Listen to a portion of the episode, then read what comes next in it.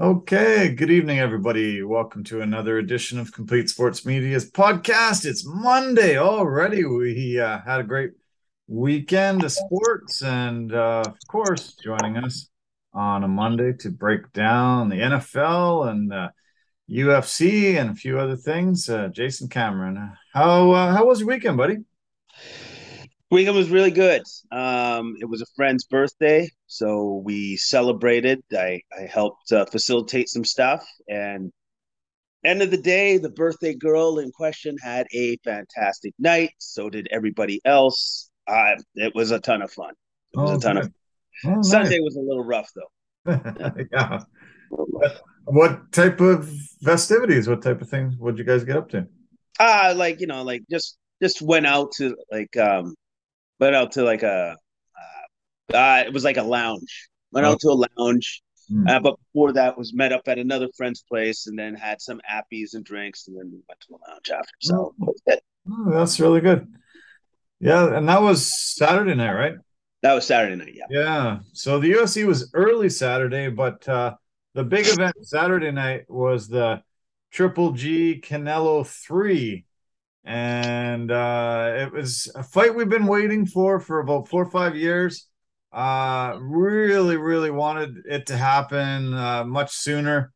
Uh, it was really disappointing that it didn't because Triple G's finally showing his age. First time I've ever really seen him fight the way he did, and uh, he took a, a loss. Uh, it was, I'd say, about nine rounds to three, something like that. Uh, the judges' scorecards were kind of ridiculous, but um, it was just not the same old Triple G that we've uh, grown accustomed to. And uh, it turned out to be kind of a disappointing fight. That's unfortunate. Um, first, I unfortunately I didn't get a chance to see the fight. I was I was out, but did he look old and slow? Yeah, yeah, he sure did. Yeah, he just uh, didn't. He seemed to be way slower than Canelo. He didn't seem to be pressing the action. He seemed to be tentative every time he was, you know, trying to throw.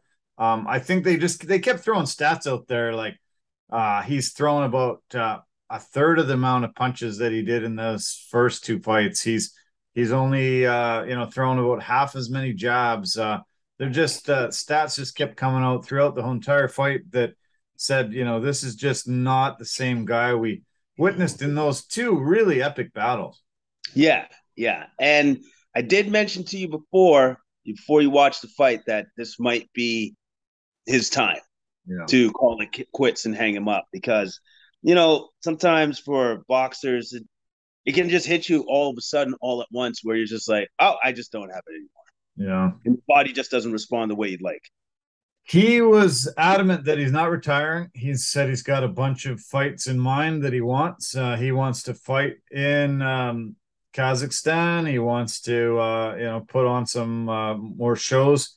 Uh, he'll probably be able to compete with some boxers, but just uh, Canelo's still, you know, I think in his prime still, and yeah. uh, just not really um, able to get up to his level.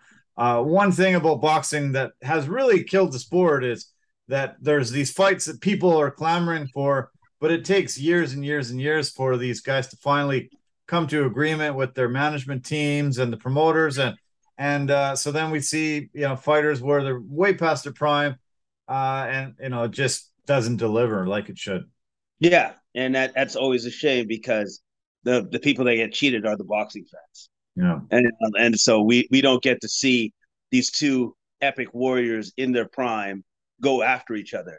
Now for Triple G and Canelo, at least we did see two fights before Triple G kind yeah. of aged out, right? Yeah. Sure. And looking forward ahead, at least there's one fight coming up where it looks like they're gonna get it right. Right. And the fight I'm talking about, I think you already know where I'm going to go with this. Yeah. Terrence Crawford, Errol Spence Jr. Yeah. Those are two guys in their primes, and we're going to get to see them do the do the thing. Yeah. Get it. And yeah, I can't, it's, I can't. It's, it's scheduled. Uh, you know, fights fall off for numerous reasons, injury, yeah. uh, you know, different things. But Um, yeah, it's scheduled. I'm excited about that one. Uh, but yeah, it's few and far between with yeah. with boxing. Um, do you think boxing would ever go the model of the UFC? Uh, have this preeminent organization that has everybody under one umbrella, pits the top fighter against the ranked fighter, uh, really doesn't have to deal with one promotion against another promotion. Do you think boxing can be um, able to ever get there like a UFC model? No, never.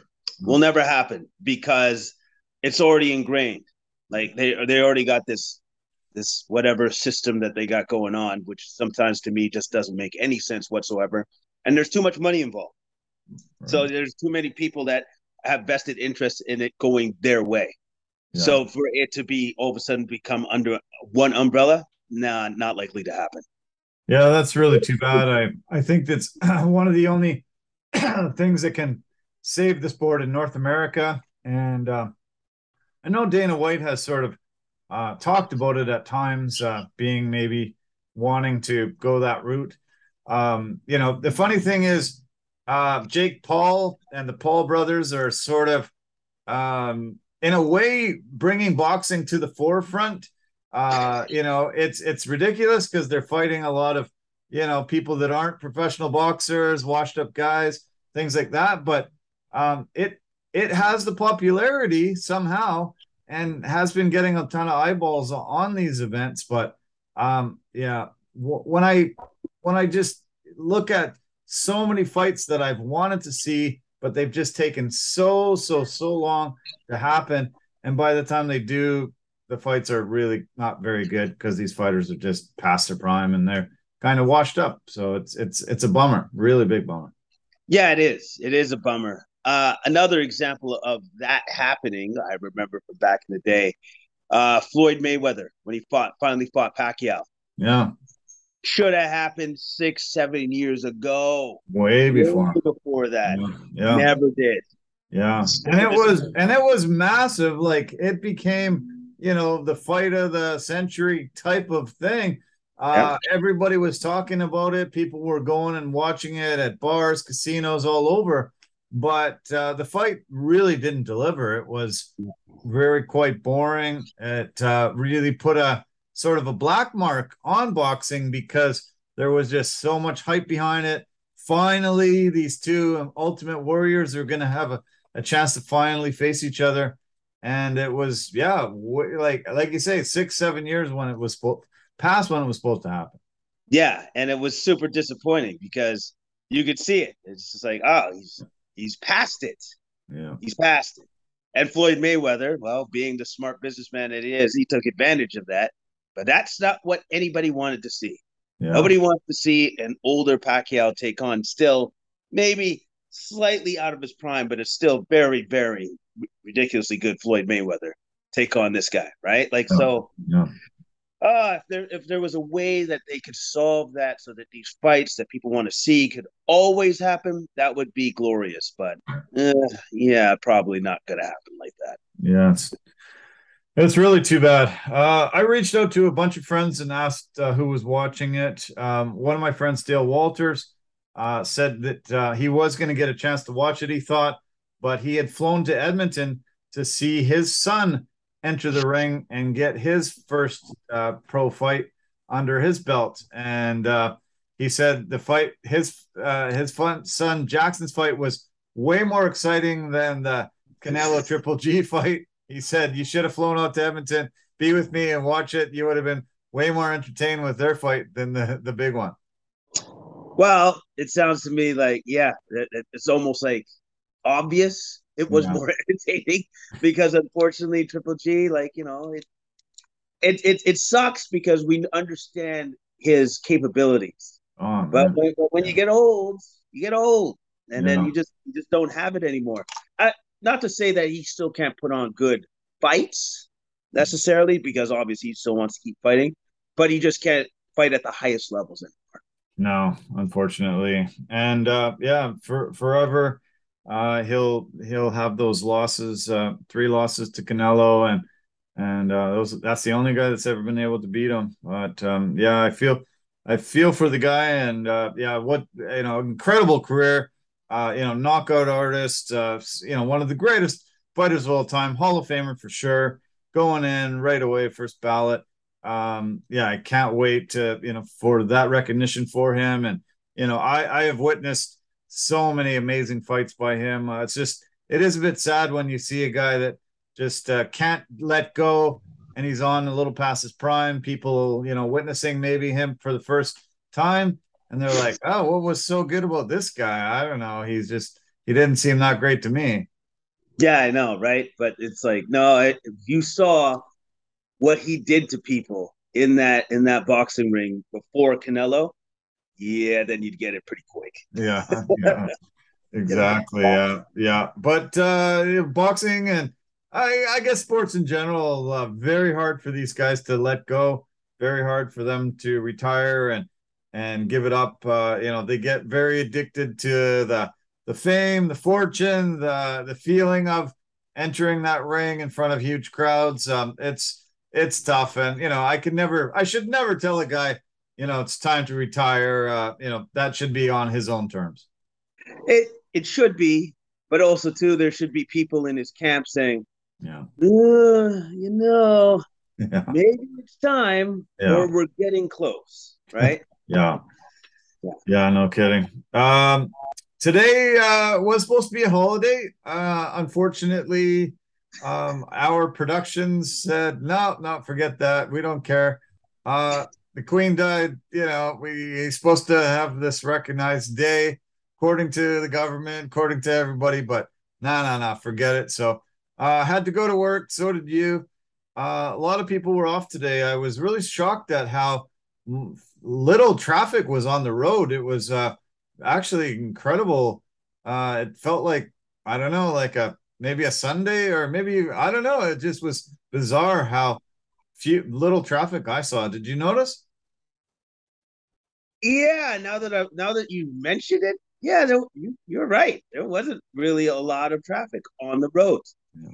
Well, okay, so we we did experience some traffic um, later on in the day coming out of Ladner, but that was because of, there was a traffic accident and it was actually looked pretty bad. Oh, but other than that, other than that, it was actually you're right. There wasn't a lot of traffic on the road, especially for me coming home. No. Yeah, yeah.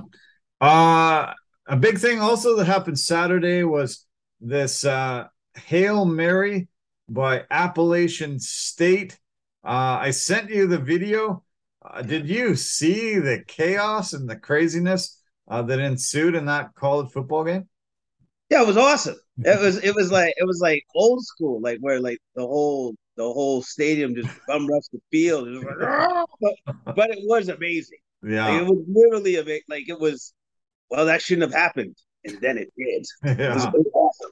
Yeah, that was one of the coolest uh, hail marys to uh, get the winning touchdown, and uh, yeah, the once uh, some of the fans started coming out of the stands, it just was like free for all for everybody. And you know, I don't know how many fans sit in that stadium, but not many were still in the stands.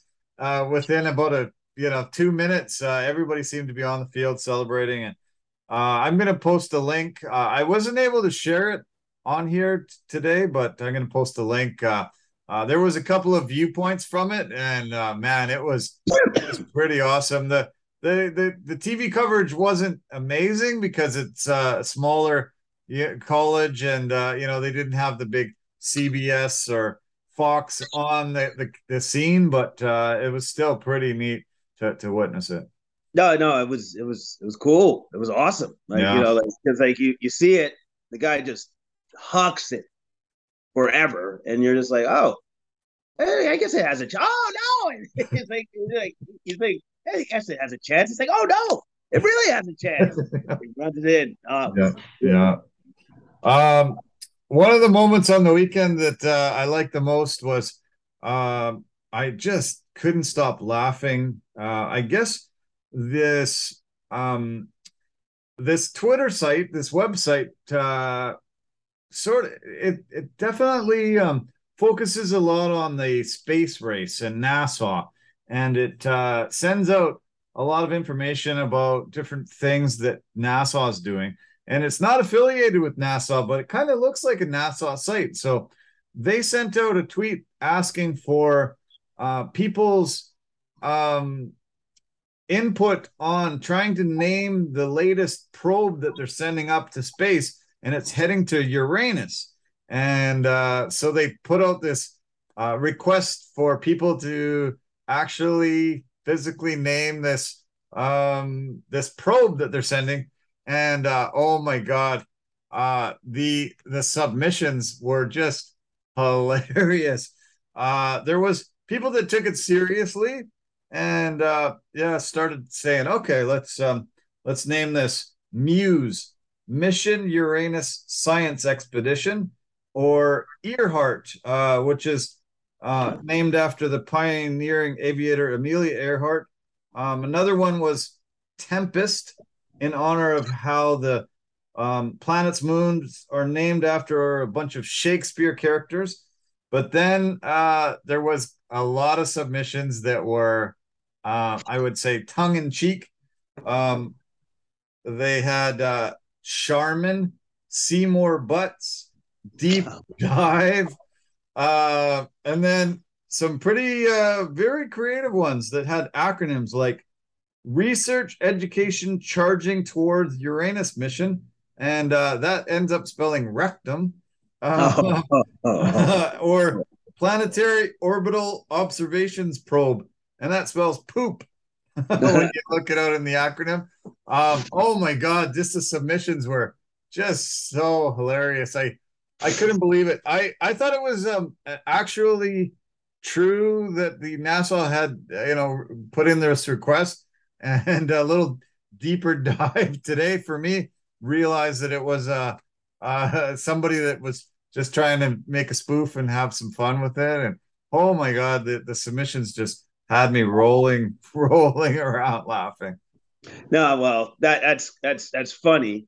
And it's funnier that it was actually just a hoax. Yeah. Because, because when as soon as you said that i go I don't think NASA's ever done that or ever will do that. That that was in my thought because it's like, no, we're pretty capable of naming our own stuff. yeah. yeah, yeah. It sure um sure had a lot of people believing that it was true, and uh, but it was yeah, very well orchestrated hoax. Um, yeah, I, I I loved it. It it definitely had me laughing a ton. Um, let's turn to football. Uh, a historic week two in the NFL. Uh, this first time in NFL history that there were multiple 21 point comebacks on the same day. Uh, the Dolphins and the Cardinals had some epic, epic comebacks. And uh, your Atlanta Falcons almost pulled off an epic comeback as well. I sent you some uh, text asking if you were watching that game because I mm-hmm. was just shocked and blown away that the Falcons were making a comeback. Uh, Jalen Ramsey snuffed that out with his, his, his interception on the goal hmm. line there. But um, yeah, there was uh, some just insane, crazy, crazy comebacks. And uh, yeah, I can't wait to break into it. Uh, there was just uh, some awesome action. Oh, there was great action. Great action. Fantastic games. Games where you thought, oh no, that this game is over, and then it's like, oh, maybe not. I guess I'm going to keep watching. No, it, it great, great week of uh, weekend of NFL football. Yeah, I don't know. Um, I'm not exactly sure why. Didn't find out why, but there's two games tonight on Monday night, and uh, as far as I can ever remember, there was just only that one feature game always, and and uh, so yeah, tonight two. Don't know why. Uh, one's on A- ABC, one's on ESPN, uh, shown locally here on TSN. Um, I came in late. Uh, I was trying to update and watch, um, uh, you know, the Bills score, but uh, they put a, a, absolute beating tonight on the Tennessee Titans to go two and zero, oh, put the Titans at zero oh and two, and and uh, oh my God, uh, uh, Bills are for real. Uh, they are a lot of people's Super Bowl favorite, and they're really showing why. Yeah, yeah, the Bills squashed the Titans squashed their run game. Henry was, well, at the time when I looked at the stats, he only had 13 carries for 25 yards. He did score a touchdown, their only touchdown, by the way. and yeah. then the Bills defense just shut them down. Like Tanner Tannehill again from when I first saw it, I think he finished with close to only 120 yards. Yeah. And two interceptions. Two picks. Yeah. Yeah. It's just like, wow, that, that yeah. was quite a night at the office. yeah. Yeah. They, they pulled him. Uh, I don't know if it was just because it, it, it was out of reach or they were, you know, sick and tired of you know his ineptness. But uh, they put Malik Willis in, and he didn't do much better. He was one for four with six yards. Uh, Henry, I have never seen him shut down that badly. Uh, 1.9 yards per rush. Uh, that's not the King Henry that we're used to seeing. Um, but I don't. I I think the Bills' defense is maybe just as good as their offense. Uh, to win 41 to seven against Tennessee, who you know the playoff team last year, and uh, you know very solid team since Tannehill's been there. Uh, Josh Allen, another amazing night, 317 yards passing with four TDs, and uh, he he's just um, yeah he's just masterful. He's just uh, really really working so well with his offense. Uh, Stefon Diggs, uh, what a game! 12 catches, 148 yards, and three touchdowns. Uh, those two together. Once Stefon left Minnesota and went to Buffalo, uh, those two have just been on the same page every single game, and uh, this was just an epic performance by Diggs. Oh yeah, epic performance. Um, Allen was able to find his favorite target multiple times, multiple touchdowns, and uh, unfortunately, the Titans D, their secondary, couldn't do anything. just couldn't stop them. They just were like, "Oh, that ball going over my oh, it's another touchdown, and another one." Yeah. And another one. yeah. Uh, Josh Allen, yeah, put up 24 points in the third quarter. He took the fourth quarter off. Case Keenum came in to do mop up duty. Didn't really do a lot except hand the ball off and try to uh, run the clock down. But uh, yeah, that was uh, a an absolute whooping. And uh, Buffalo's uh, yeah out of the gate two and zero, oh, and uh, yeah, looking like world beaters. Let's turn to the second game tonight. The Eagles and the Vikings. Still going on, about six minutes left in the fourth here. Eagles are dominating, winning 24 to 7. Uh, they had a they had a bit of a scare first week, but uh, put up a ton of points. Uh, Jalen Hurts again, a really good performance tonight, and uh, looks like Eagles will go to two and zero, oh, and uh, Vikings will go to one and one. Well, well, you know what? The Eagles have a great rushing attack especially with Jalen Hurts just like uh, doing his best uh, best version of Michael Vick back there.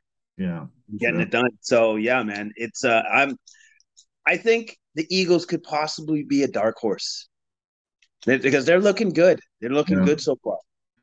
Yeah, uh, with their acquisitions that they made in the offseason, I thought, look out, uh, you know, they're they're going to be great. Um, they put up 350 yards of offense in the first half. Uh, it was it was impressive. Uh, Jalen Hurts um, at this point has 331 yards passing, one touchdown, and uh, 66 yards rushing with two touchdowns running. So um, yeah, I mean he's contributed three touchdowns for them, all three, and um, yeah, I, I, don't think Minnesota has an answer. Uh, Justin Jefferson has been completely shut down tonight. Just uh, really not the kind of uh, performance we expected from him. Last week he had about 200 yards, and uh, this week he's been held to five catches for 41 yards, and uh, be, really a non-factor. Uh, Dalvin Cook, I haven't seen him shut down this bad either. 17 yards rushing on six attempts. Um, Kirk Cousins, yeah, just uh, yeah, they, they don't have any answers for Philly's defense uh, tonight at all, and um, yeah, uh, yeah, another one of the elite teams uh, here on Monday night. Uh, not close games, unfortunately, but uh, yeah, good to see some elite teams really showing their teeth and and getting some big victories. Yeah, yeah, especially with the Eagles and just showing that they're not just good on offense; they're good on defense too, and they're capable of taking away weapons. Yeah, with the shutdown of Justin Jefferson and Dalvin Cook, two of their prime weapons for the Vikings offense took them right away. Yeah. Now Cousins is having yeah. a very hard time. Yeah. Uh, there there has been a lot of parity in the NFL. Last year was one an amazing example of parity and incredible games and super tight, close games. Um, there are only six two and O teams left, and there are five zero oh and two teams. Uh, there's 19 teams that are one and one, and two that are 0 one and one with that tie between Houston and and Indy in that first week. Um, there has not been a team to start 0 2 and make the playoffs since they changed the format to 14 to uh, seven teams making it on both sides of the conferences. And uh, i just don't i don't know. Coming out 0 2 isn't that crazy? Out of a 17 week season uh, you can pretty much just write off that you're not making the playoffs. Uh, uh, that could be the case again for a lot of these teams. We see the Titans at 0 and 2, the Raiders at 0 and 2. Um, yeah, some teams that you know people thought some big things were going to happen, and uh, I don't know if that's gonna, that trend is going to happen again this year. But it's kind of weird that over the last couple seasons, uh, no team 0 and 2 made the playoffs. Yeah, that is kind of weird. Um, that that's uh, that that's actually happened. Um, because like the only team, the one team that I I would look at and I think to myself, they could still possibly make it, would definitely be the Raiders for me. Right. Yeah. yeah. Uh, the other one for me that I didn't mention is the Bengals. Um, you know, big ah. surprise. Uh, they were, you know, Super Bowl uh, finalist last year. Uh, came out of the AFC. Um, but Panthers 0 2, not not unexpected. Falcons 0 2, and as I mentioned, the other teams. But but uh, yeah, kind of bizarre to see the Raiders, uh, Bengals, and Titans all 0 2 and uh, in trouble already. Um, okay, why don't we uh, why don't we just go back a little bit and talk about the uh, Thursday night game between the Chargers and the Chiefs? Uh, that was the first um, game of the week, and um, Justin Herbert was banged up pretty bad. Uh, had some seriously uh, broken rib cartilage that was really giving him a lot of pain. Uh, but um, yeah, this is a back and forth game. Uh, very entertaining, but uh, the Chiefs were able to pull out and get their second one of the season. Yeah, and and where they really took control of the game was that interception on the goal line yeah. by I believe Watson and for a 99 yard interception, right? Yeah, got that back for a touchdown, and then yeah. that's where the Chiefs took over. That was literally that was the turning point in that game. Sure and was. Mahomes was masterful yet again 24 35 235 yards two touchdowns and just always finding a way to getting it done. Yeah.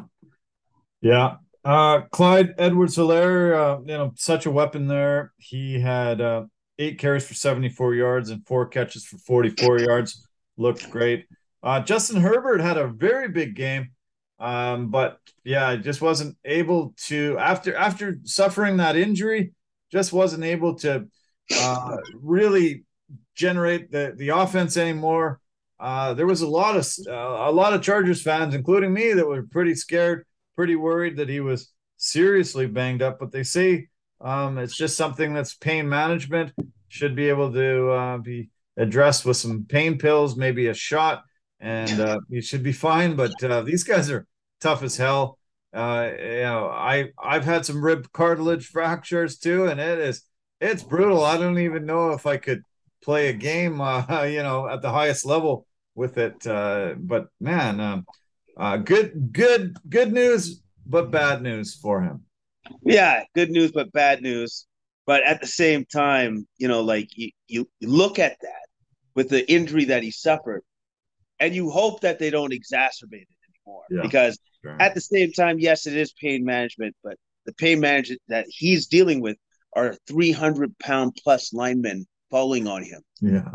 Yeah that's yeah. not fun no, no not at all.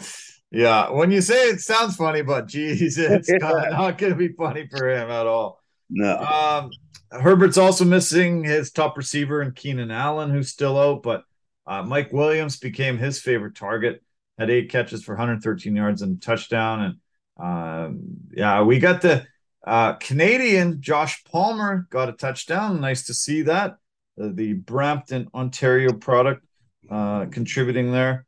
Um, Austin Ekeler had a hard time on the ground, and um, yeah, they just not enough offense to uh, take out the Chiefs. And uh, yeah, as I said, uh, Chiefs are back to two and zero oh and uh, dominating the the West. Chargers one and one. Uh, Broncos are also one and one.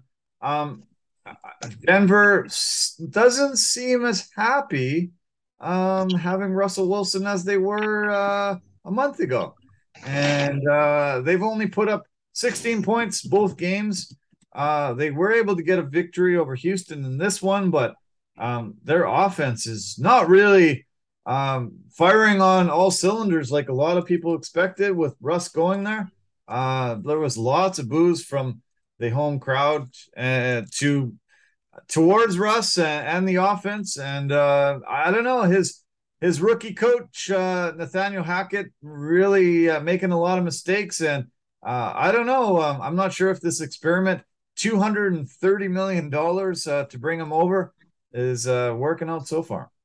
Well, so far, no, no, it's not. You know, like especially not getting it done is 45% completions, you know, and that's what Wilson's was. And that's horrible. It's not very good no. at all. No. So luckily, the Broncos D stepped up and held the Texans to nine points. But that uh, that could have not been a thing if the Texans were smart enough to have just kept giving it to their running back Dameon Pierce, who's actually having himself quite the game. Yeah. 15 carries, 69 yards. Yeah, they probably could have given him the ball a little bit more. Don't know why they didn't do that. I guess they thought, ah, I think that's good enough for him. I think we got this one in the bag. No, you didn't. no. Yeah, that's strange, isn't it? Yeah, yeah. He was he was the only one that was really going for them. Um yeah, uh Courtland Sutton, Sutton had a great game. Uh, obviously, uh, seven catches, 122 yards. Um, the only touchdown came from Eric Saubert, uh, one of the tight ends, 22 yard TD. Um, Jerry Jeudy uh, got hurt. He has a rib injury, and um, I'm not sure. I'm not sure the extent to the injury. Didn't hear today um, if he's going to be out for a bit, but uh, that's a big loss if he is out for a little while. Um, yeah, their running game was just okay with uh, Melvin Gordon, but um, yeah, I, I don't know. So far, uh, the Broncos just yeah yeah have not looked like that juggernaut that a lot of people expected they would be. No, no, and part of the reason could be because of the rookie head coach. You know, like he, I think he's still trying to find his way, so to speak, with his personnel and with his play calling. Yeah. And so right now, I, I think it's you can see that they don't have a cohesive unit yet. No, on offense. That's true.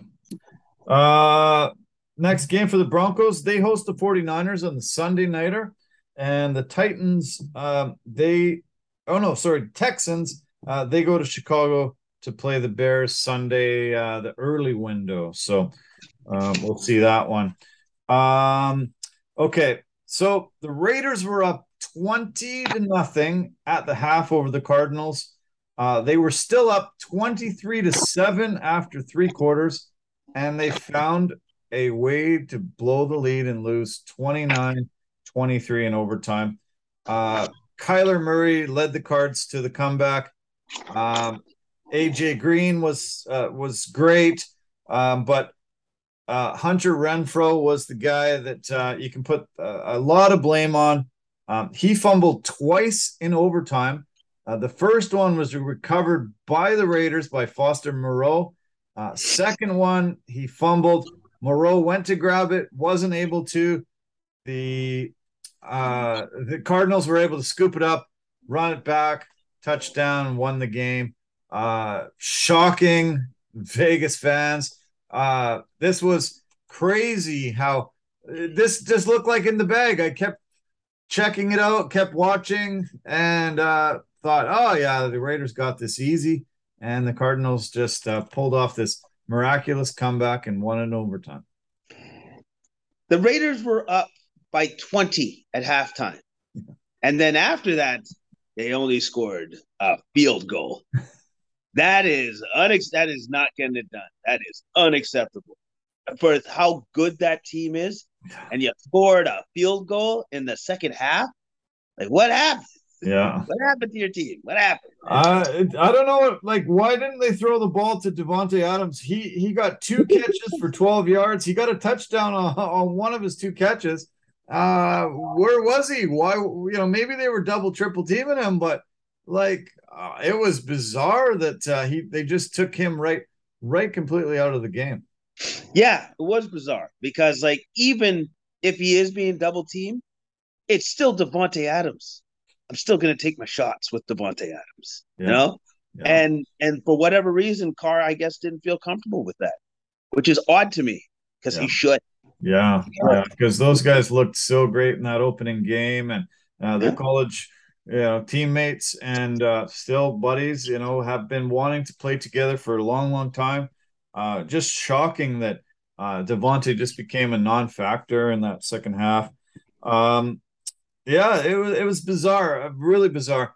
Uh, Kyler Murray really uh, looked phenomenal in the end of that game. He got uh, two touchdowns, two two point converts. Uh, one of the scores that he made was just amazing. He he took the ball, faded back, got a lot of pressure, had to run around. He ended up running 85.7 yards to uh, punch it into the end zone there on uh, I think they they they they they um, hiked the ball at the five yard line, I think it was, and for him to run around, run around, run around, and get in, uh, that was just epic, Kyler Murray. But you pointed out just before we started the podcast that even better was his laser beam pass to AJ Green in the back of the end zone to get the two point conversion that that uh, forced overtime. Uh, yeah, he's a you know he's a he's a weapon with his feet and his arm. Uh, in, incredible performance. Yeah, because like that that pass that he made to AJ Green at the back of the end zone, it reminded me of like like a movie where you see all these things that could be in the way of the ball, or like all these guys trying to intercept it, and the ball is perfect, just goes through through all these people, yeah. just for the guy to just go, oh, thank you, click. Yeah, it was picture perfect pass. Oh man, was it yeah. ever? Yeah, that was that was spectacular. Yeah, it was just a joy to watch, and I I couldn't believe he could fit it through that window because no. there was like six or eight guys nice. were trying to get it, and it just somehow just sliced between everybody's hands and and got in there. Yeah, it was it was awesome. Uh, yeah. So yeah, the Cardinals are back. Uh, really great, amazing performance. Uh, it, it might take a little while for the Raiders to uh, recover from blowing that lead. Uh, that was crazy. Uh, I I just did not see that coming. Uh, but um, yeah, they they just didn't die, and the Cards uh, will have a tough test on Sunday afternoon. They host the Rams.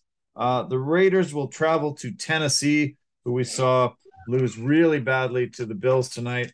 Uh, so two 0 2 teams facing each other. Uh, it'll be interesting to see who's who's uh, finally going to get the win, and fi- one team's going to go 0 and 3 and and really put themselves in a deep hole. Yeah, yeah, one team is definitely going to be going 0 and 3. And by the way, I think that team not making the playoffs. Yeah, you heard it here first. Not going to make it. I, I think that's a good prediction. That's a very good prediction. Yeah. Um, okay, staying in the AFC, uh, let's let's turn to the East. Uh, Miami sits on top with a 2 and 0 record with a massive comeback win of their own, uh, 42 uh, 38 over Baltimore.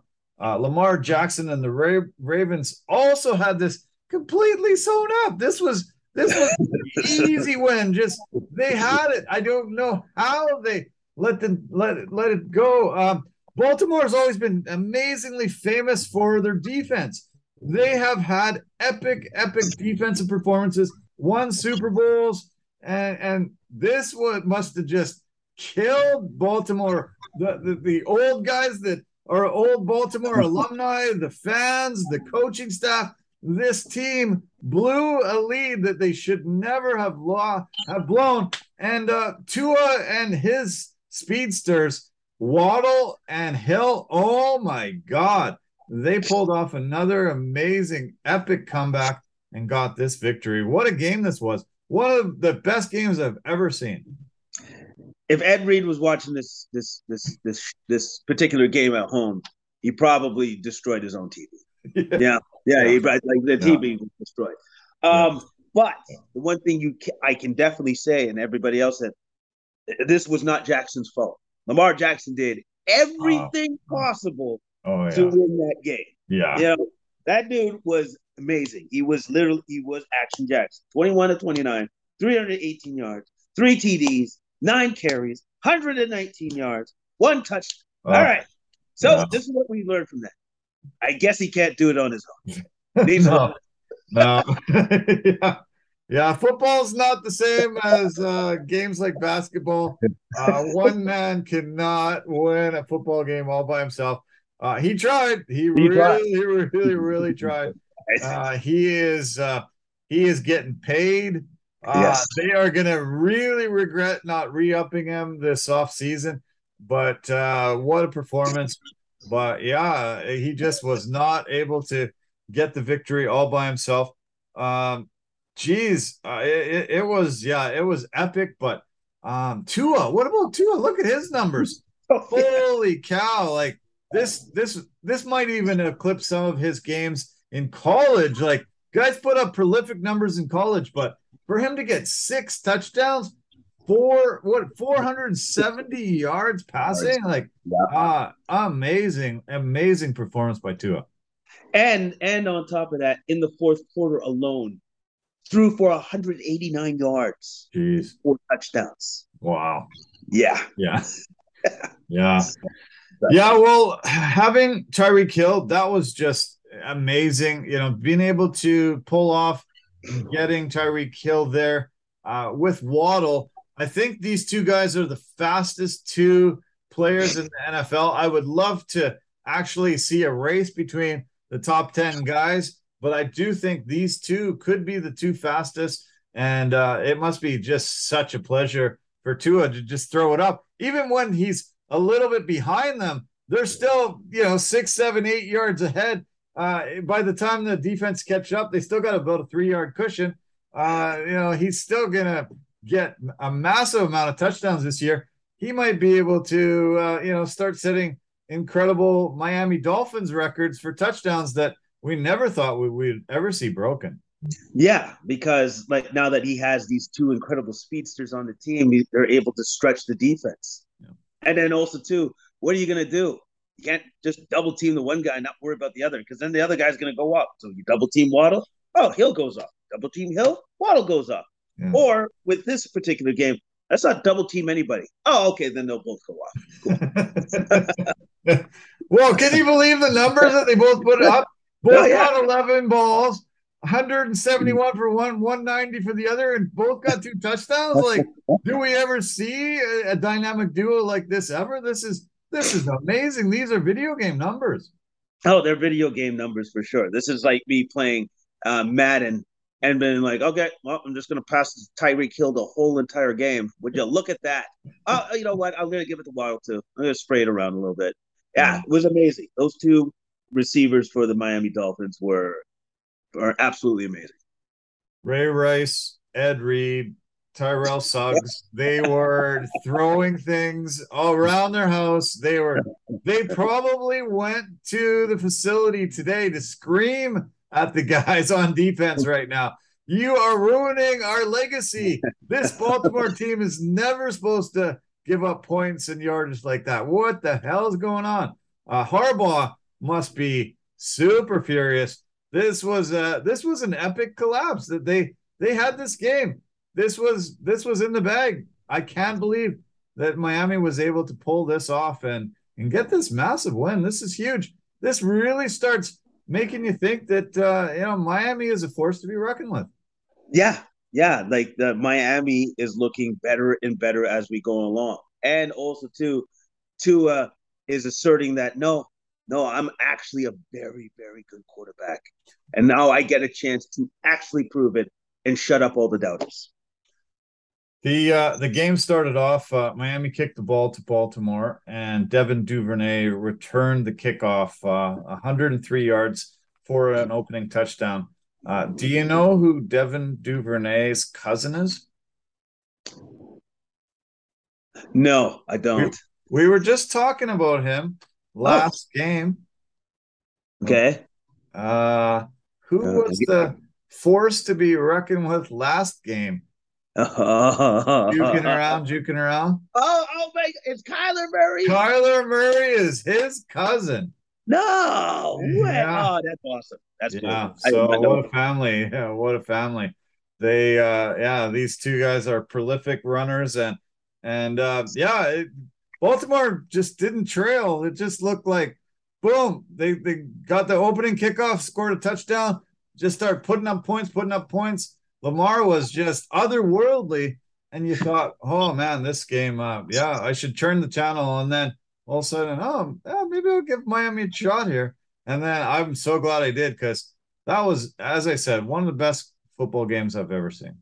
Yeah, of course, especially in the fourth quarter where they just put they put up godly type numbers. That's that's ridiculous, ridiculous. Like Tua, yeah. I, am I'm, I'm looking forward to seeing how many touchdowns Tua finishes with this season. Yeah, yeah. yeah. Guess who Miami plays Sunday early? Okay. Oh, oh yeah. do you know? no, I, I don't know. Okay. Uh Inter, interdivisional game. I'll give you a hint. Interdivisional game. I can't think. They got Sorry. Buffalo. They got Buffalo. Oh, Buffalo. Right. Holy yeah. cow. So this is going to be epic. It's, Two incredible offenses. Uh, Josh Allen has uh, his completion percentage is 75%, 680 total yards with eight touchdowns. Stefon Diggs has 20 catches this year, 270 yards, and four touchdowns. And you look at the numbers that uh, Miami's put up this could be the game of the year in week three. Yeah, and and, and it, it, I, I am super excited. First off, and you're right. This could be the game of the uh, game of the year. It could be already in week three. Now, is that game in in in Buffalo? It is. Uh, no, it's in Miami. Miami hosts it. And, okay, so so now it's it's it's a it's going to be a beautiful day. It's going to yeah. be gorgeous. They don't have to play in the Bills like you know in a frozen tundra or anything else like that. But also too, the Bills are like, oh no no, this is really nice and sunny. We're gonna just they're gonna be coming after them. Yeah. I I'm looking forward to that game. That's yeah. gonna be a good. Yeah, yeah, it'll be the battle for the division lead. Um, both Dolphins and and Bills are two and zero, oh, and uh, whoever wins will take take over the lead. Um, the Jets and the Patriots are both one and one uh, and behind. Um, uh, the Ravens, uh, they will go to New England to play the Patriots also in the early window. So uh, let's see. Um, okay. Uh, I mentioned the Jets. Uh, they also had an incredible comeback to win. Uh, they they came back on the Browns and they scored 13 points to uh, 14 points to pull out the win yeah. In, 82 seconds, in the last two minutes, uh, they were able to uh, use Joe Flacco, who's 15 year veteran, kind of uh, past his prime, somehow were able to uh, stun the Cleveland Browns and uh, get the win. Uh, Cleveland has not started the season 2 and 0 in almost 30 years. So, uh, poor Cleveland Brown fans, you're never gonna see a winner there. I don't think. Um, this was, this must have been tough to witness. The Jets aren't a juggernaut. They're not a team that's uh, putting up huge amount of points on anybody. Uh, they were able to come back in the last couple minutes and get this 31 to 30 win. It was crazy. Yeah. Yeah, no, it, it, it was crazy because of the fact that well, you know, it's Jets. It's the Jets. It's the Jets, right? And and and and I I kind of thought weird how the guy missed the extra point that badly. Yeah. But, you know, but at the same time, I'm like, oh, What's the worst that can happen? It's just an extra. Oh, you can lose the game. oh, okay. That, that's actually what happened. Oh, oh, yeah. man. Nick Chubb had an amazing game. 3 mm-hmm. touchdowns. Uh, you know, another guy that you're like, okay, you know, put the put the game on his back. He's going to be able to lead us to a win. But no, it just football it cannot be won by one guy. No, no, call cannot be won by one man. Uh, and it's been proven a lot for this particular week of uh, for week two of the NFL. And uh, yeah, like even with the pass that uh, went to Davis, um, he was wide open. Jeez, by the way, was he ever oh, wide open, oh, lone coverage by the Browns to to the point where you're just like, what the? There heck? was nobody in the vicinity. He was just like he ran down the field and was like, "Oh, nobody's gonna cover me. This is great, cool, thank you." yeah, that was a gift. They just said, "Here you go, touchdown yeah. for you, Corey Davis." Yeah, and then Corey Davis like, "Oh, just, can you do that again so we can win?" oh yeah, and then they so it's fine. Yeah, Garrett Wilson, uh, eight catches, 102 yards, and two touchdowns. Yeah, uh, yeah, and uh yeah, I, am pretty shocked. Um, after Zach Wilson went down, I just thought, um, you know, see you later, right off the Jet season. Uh, you know, they're probably still not gonna, you know, go anywhere this year, but uh, to be able to just somehow pull it together and think, no, we still can win this, uh, super impressive, and it's gotta uh, make a lot of New York fans happy because uh, we've seen some pretty bad teams there in the last few years, the Giants and the Jets both in Meadowlands, not doing well. But um, what a what another crazy epic comeback for uh, you know for week two. Yeah, another another epic comeback. Uh, Jets fans have a ray of hope, a ray of hope now because it's like, hey, that wasn't actually supposed to happen, but it did. I yeah. think we're back. We're back. I, well, hey, I, I wouldn't get crazy, but you know, at least they won this game. Yeah. Uh, Cleveland, you know, I, I think Cleveland has, you know, amazing running attack with Chubb and Kareem Hunt. Uh, you yeah. know, you think you just hand the ball off to them a ton through the game. Uh, to be able to pick up Amari Cooper uh, away from Dallas, um, he had a great game, nine catches, 101 yards, and a touchdown.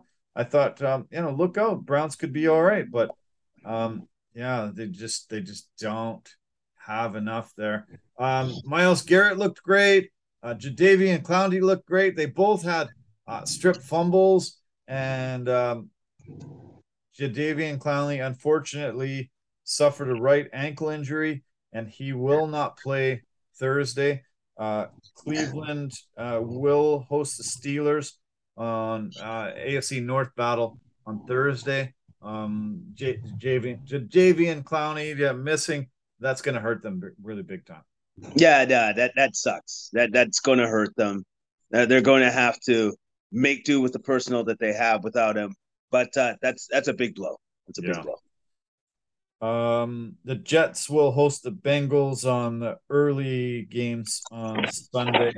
Um, but um, yeah, I am looking forward to that Cleveland Steelers game. Um, always good to see AFC North battles and and uh, hopefully they can uh, yeah have a good have a good showing. Um, okay, we we're still in the AFC East.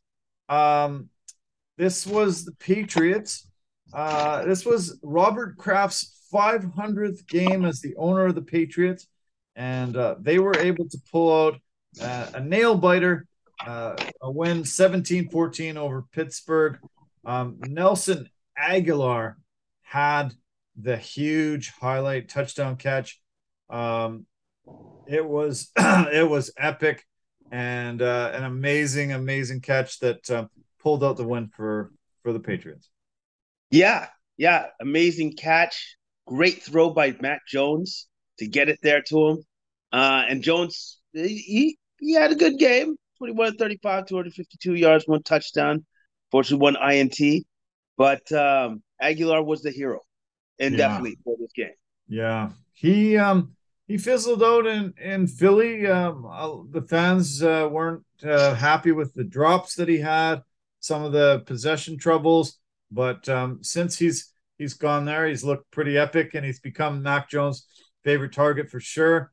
uh, to get 110 yards and a touchdown.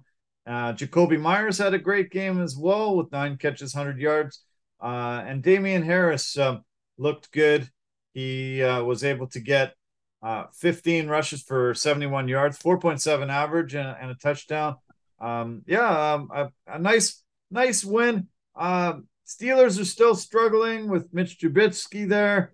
Uh, Najee Harris, he is the their, uh, you know, their guy right now. But um, yeah, they're just, I don't know. With uh, it seems like with Trubisky, they're just using this dink and dunk offense. They're not really uh, airing the ball out too much, and and uh, yeah, they they just don't they just don't really seem like they have an offensive uh, team that uh, will scare anybody really. No, no, uh, because it, I think the Steelers are just basically asking Trubisky to manage the game and not create too many turnovers. Yeah. So they're they're not letting them sling it like go gunslinger like Brett Favre. No, no, no. They're just like stay in your lane and just do your checkdowns. Yeah. All the time. All the time. Yeah. It's, yeah, it's not fun. Uh, it's tough because Chase Claypool's there and he's he's really great uh, you know product out of Abbotsford and you know I always watch for his stats and see what he's done and uh, yeah he's he's just he, I think this whole entire Steelers team is going to struggle. Um, and as I mentioned uh, they play Cleveland on Thursday. Uh, the Patriots host Baltimore Sunday. It's going to be a big test for the hoodie and Mac Jones and the whole Patriots organization trying to shut down Lamar and Baltimore. Yeah, yeah. Well, good luck with that. yeah, good luck with playing against the guy that looks like he's like a video game player. Because if he does what he did against uh, Miami, yeah, I don't think the Patriots are good can rely on like an amazing comeback. They're just gonna lose the game. Yeah, gonna lose. Yeah, exactly. Yeah, it's gonna be gonna be bad. Um, okay, we've broken down three of the teams in the AFC North. Steelers, Ravens, and Browns. They're all tied at uh, one and one with the record. Uh, the Bengals occupy the bottom of the division, 0 and 2 after losing a tough one to Dallas, 20 to 17. Uh, Cooper Rush got his second career start uh, in favor of Dak Prescott, and he got his second career win. Um, the Cowboys' defense was the difference, though. Uh, Joe Burrow, man, uh, they they tried to address his offensive line this yeah. offseason. They brought in guys that they thought were going to protect him, and and again, uh, six sacks against. Uh, you know, he's probably going to set a record this year for the most sacked QB of all time. And uh, man, he's he's in trouble every time he drops back to try to pass the ball. I feel really sorry for this young guy. Yeah, it looks like he was like kind of running for his life or just getting buried by like this offensive lineman of the Cowboys. Like every time he dropped back, it was to the point sometimes where I'm like, so what did they do again? Did they yeah. get two guys? Like, because it looks like they didn't do anything. Like the offensive line woes are still there, and it's it's really bad. Like it's really really bad. You know, like if if they're not careful, Burrow is going to get hurt, yeah. and he's going to be gone for the season. So whatever they got to do, they got to figure out that offensive line because this it is not good right now. Not good. No, you're right. Um, yeah, they're they're running a really bad risk of, uh, of getting Joe Burrow hurt, and uh, you know he's one of the main reasons why they made the Super Bowl last year. Uh, but um, yeah, he's you know constantly getting hit and, and taken down. We saw uh, Justin Herbert get that uh, rib injury. We've seen other quarterbacks taken out. Uh, um, yeah, it's not it's not good when your quarterback's running for his life and he's getting seven sacks first week, six sacks the second week. Uh, yeah, that's not a recipe for success. And and um, geez, uh, yeah, this this has to be figured out. Uh, I think they're going to have to make a trade really soon if these these guys that they brought in uh, won't be able to do the job. Exactly, because at the end of the day, if you're get if you're running for your life, you're getting sacked all the time. That means that the offense doesn't literally have a chance to even get started. It doesn't it doesn't have a chance to get started throughout the course of the game. So you're not giving yourself a chance to win these games. Yeah. Which Burrow is very capable of doing if he's given time. Yeah. And you're giving him no time. So that's what's going to happen. Yeah. The other thing that um, really frustrates me uh, about this game was um, the Cowboys uh, seem to uh, they have they have two running backs. They've got Tony Pollard and Ezekiel Elliott, and they seem to be enamored with Zeke more than Pollard. I think Pollard's a better running back. I think they got to get him the ball more. Zeke should start taking a back seat, even though Ezekiel's making more money. I think Pollard's a better running back. He's proving it almost every single game. And uh, this is, I don't know if this is stubbornness or what's going on here, but this is crazy. Um, I think the Cowboys will have a lot more success if Pollard touches the ball three quarters of the game and Zeke about uh, one quarter of the game. Uh, this is uh, bizarre that they can't see what I see. Yeah, it, it is a little bit bizarre uh, that they're just sticking with their guy and not trying Pollard for more touches. You know, just try it for a game at least. You know, you know what I'm saying. Um, and the fact that I don't know, Elliott, he, he seems to have lost something physically yeah. to me. Like yeah. he's just he's just not the same guy that we saw like even two years ago. He's just not he's not the same player. Not at all. No. Uh okay. I mentioned the Meadowlands earlier. The Cowboys go to the Meadowlands. They play the Giants uh, Monday nighter, uh, one week from tonight. And the Bengals also go to the Meadowlands and they play the Jets on Sunday early. So um, uh, both the Jets and the Giants will be in New York uh, this coming weekend. Uh, okay, last division in the AFC we have to cover is the AFC South. Uh, really poor division. Um, you know, it's tough to witness a lot of these teams. Uh, but it's hilarious that the Jags are leading the division. Uh, they sit at 2 and 0 after being the worst team in football last year.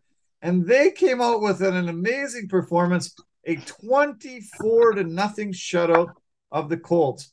Uh, the Colts have to be embarrassed. That is horrible. I don't know how you lose 24 to nothing to the Jags. Uh, the Jags haven't improved that much from the worst team in football last year to actually getting a 24 to nothing shutout. This is crazy. This was this was one of the uh, another one of those shocking games in week two. Yeah, it was. But the one stat that I, I saw that I was a little bit surprised at is that the Colts have lost their last eight to the Jags on the road. So in the Jags home turf. Wow. They've lost. That is and I was like, oh, that, that's surprising to me. That's a very crazy stat. And then the, also to the Jags defense. Well, Matty Ice had a rough night at the office. Yeah. Sacked five times, which forced him forced him into three turnovers, three ints, and then you're looking at his numbers: 195 yards, three interceptions. Not gonna get it done. Uh, but Taylor had a good game, or would have had a better game if they maybe have just handed him the ball more. Yeah. Nine carries, 54 yards. Huh. And then we're just gonna stop. Yeah. Cool. weird game plan. Yeah, another weird game plan. He had, uh, I think he had 31 carries first week and had an absolutely incredible game. Uh, to be able to only get him the ball nine times, uh, so bizarre, weird. Uh, that was Matt Ryan's worst game of his career. Um, I actually think that he's totally done. Uh, he was done. I think after that Super Bowl loss, I think it just broke him. Uh, and I think it broke the whole Falcons organization.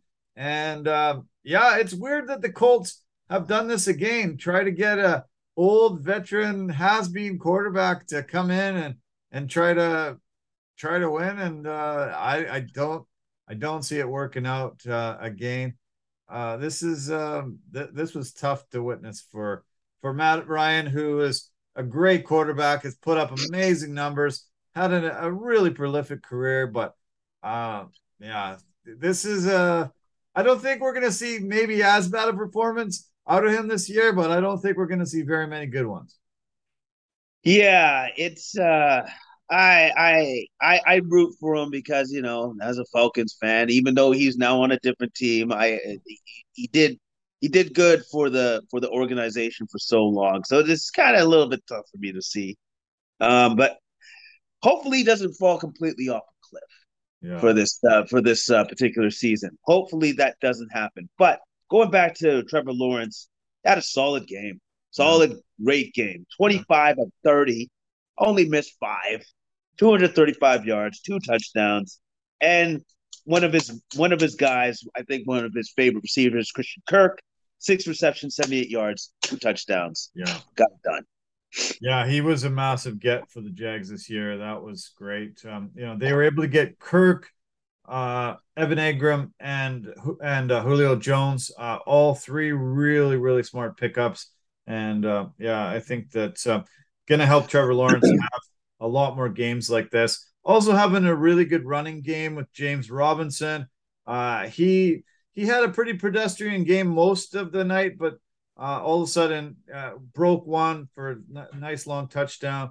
And um, yeah, um, you know, I, it's it's amazing to see in football how a team that can be worst one year turned around and and uh, all of a sudden, yeah, looked pretty pretty darn good the last couple weeks. Yeah, yeah, it and you know how about you knew the Jags wouldn't be horrible forever, yeah. and that eventually some somehow they would start figuring things out, start fig- putting together some wins against some teams that they should possibly win against. Yeah. And you know, I, I I like the fact that at least you can see the progression with Trevor Lawrence, that he is getting better yeah. at the position. Uh, Jags are in tough uh, this coming Sunday, uh, late window game. Uh, they go into LA to play the Chargers. Going to be hard to stay undefeated there. Uh, the Colts host the Chiefs, so they will remain winless uh, after Sunday. And uh, yeah, tough on them to uh, after that weird 2020 tie to start the year. Uh, a bad loss here, and uh, I think even a worse whooping is uh, on the, in the cards for them uh, next Sunday. Chiefs, uh, yeah, might take it easy on them after they get up about five or six touchdowns though. Yeah, yeah, they, they they might take it easy on them, but if I know anything about that little that Patrick Mahomes, nah, you know, if they can't stop us, that's their problem. Let's go for fifty. Yeah, yeah, Mike pad the stats, maybe. Yeah, yeah, yeah. yeah. yeah. Get get his other boys paid, you know, get it exactly. Like lots of the TDs and lots of yardage. Yeah um, okay, the AFC South, like I said, uh, really, really uh, poor division. Uh, Texans also remain winless, as we mentioned. They lost 16 to 9 to Denver. And uh, the Titans also a bad loss tonight, 41 to 7 uh, against the Bills, and they sit at the bottom. So uh, let's move to the NFC now. Uh, let's talk about some better teams that AFC South. Man, I don't want to spend much time talking about that. Uh, okay, let's start with the East. Uh, the Giants sit atop the standings there at two and zero. Oh. Um, that uh, that's pretty great. Uh, Sa- Saquon Barkley was a workhorse again. Uh, touched the ball 24 times and had a had a pretty good game. Daniel Jones just okay uh, numbers, but um, they were able to get a a big touchdown from Daniel Bellinger and uh, pull out a, a close game against Carolina 1916. Yeah, and then uh, Carolina, unfortunately, is still struggling with their red zone offense. It was it was bad. Uh, that's something that they're going to have to clean up if they want to start winning some of these games. Uh, Baker Mayfield, uh, not great numbers, kind of pedestrian. 14 to 29, 145 yards, one touchdown. Did carry the ball six times for 35 yards. That's great. They're going to get it done, though. Not mm-hmm. going to get it done. So, and Christian McCaffrey, got to say, he looked great. Yeah. Carries 102 yards. He was good. Yeah, he's uh finally back. Uh, looking looking uh, like he's recovered. Uh, also caught four four balls for another 26 yards. Um, he's had some injury troubles really bad over the last two years, and uh, he's the you know he's the main weapon they have there. Uh, hopefully he can stay healthy and and they've got a shot. But um, definitely uh, Baker Mayfield is struggling. Um, yeah, Cleveland cut him loose, and uh, he he he thought he would go the here and uh, be able to do a lot, but uh, it was uh, yeah, it wasn't wasn't a good performance by Baker. Um, Giants uh, right away started the game off well. They forced a fumble on the opening kickoff, and uh, yeah, really uh, was able to pull out a nice, nice, tidy little win. Uh, Giants do host the Cowboys, as I mentioned earlier. Um, Panthers sitting down at 0 2. They host the Saints. Uh, Jameis Winston will will go in there, and uh, and yeah, probably uh, keep them winless. So, um, okay, let's talk about the. Um, uh, okay, we, we've we're covering here. Uh, as I said, um, Giants are two and zero. Eagles are now two and zero. Uh, Commanders are are um, right behind them at one and one. Uh, they had a, a horrible start to their game. Uh, they they were behind 22 to nothing to Detroit, and uh, they started a furious comeback. Carson Wentz had a huge game, but um, I don't know what happened in that first half. They just didn't do anything. Uh, second half they looked great, but uh, too far of a deficit to be able to overcome, and uh, took the loss. Yeah, yeah. They they if they had a better first half, did like something better, they possibly could have won this game. Yeah. But they didn't do that. Instead, in the first half, gave up a safety and didn't get a first down till six minutes left in the second quarter. Jeez. Yeah, that is that is yikes. That is yeah. that is horrible. That is not good. Crazy. Yeah. And, and then the Lions sacked Wentz five times, and uh, Aidan Hutchinson had three of those. Wow. So that uh, the Lions defense was on it. But at the same time, like you said, Wentz had a great game. He managed to turn it on, but it was unfortunately a little too, too little, too late. 337 yards, three touchdowns, one interception. But Jared Goff had himself a great game. 26 to 34, 256 yards, and four TDs. Yeah apparently that apparently he can still play. Yeah, yeah, good to see. Uh, yeah, once he got traded away from the Rams, uh, yeah, everybody thought, uh, oh, uh, he's yeah, yeah, back. He's in Detroit. Uh, yeah. Purgatory going to be, um, yeah, put out to pasture soon. But uh, fantastic game. Um, you know, the the guys that they brought in uh, were really smart too. Josh Reynolds was a uh, part of that trade package. Uh, he had a he had another touchdown, but Amon Ra St. Brown. I mentioned him last week. Him and his brother scored touchdowns uh, two minutes apart. Um, he had a phenomenal game. Nine catches, 116 yards, and two touchdowns. Uh, and he was uh, he had two rushes for 68 yards on the ground. And uh, D'Andre Swift, look out for this guy, man. Is he ever prolific? He had a few really phenomenal runs himself. Um, he was able to have five carries for 56 yards, 11 yards average, and a uh, couple catches uh, for 31 yards for a touchdown himself. So, um, yeah, lots of weapons there for Goff. Uh, great to see him put out a great performance, and uh, good for Detroit seeing them uh, also go from really bad team last year, uh, winless a couple years ago, and you know we we laughed a lot last year at uh, the misery that, that their coach was going through and, and the tears that he was shedding. Uh, but 36 points. Uh, and uh, yeah, they put up a lot of points on the Eagles last last week in a loss. But um, yeah, it looks like this offense has really turned some things around. Yeah, and, and, I'm, and you know what? I'm happy. I'm happy for it because you can tell the head coach, you know, you cry that much, you you, you clearly care. You, you know what? You know who he reminds me of now that I think about it? A little bit of Dick Vermeil in him. Oh, yeah. That's, that's, that's, that's who he's got. Yeah. And those players love Dick Vermeil. And I can tell that they love this dude too. They love him. They love his genuineness and everything else. And they play hard, man. They play hard. So I'm glad to see that Detroit is having some success. Yeah, this season. exactly. Yeah.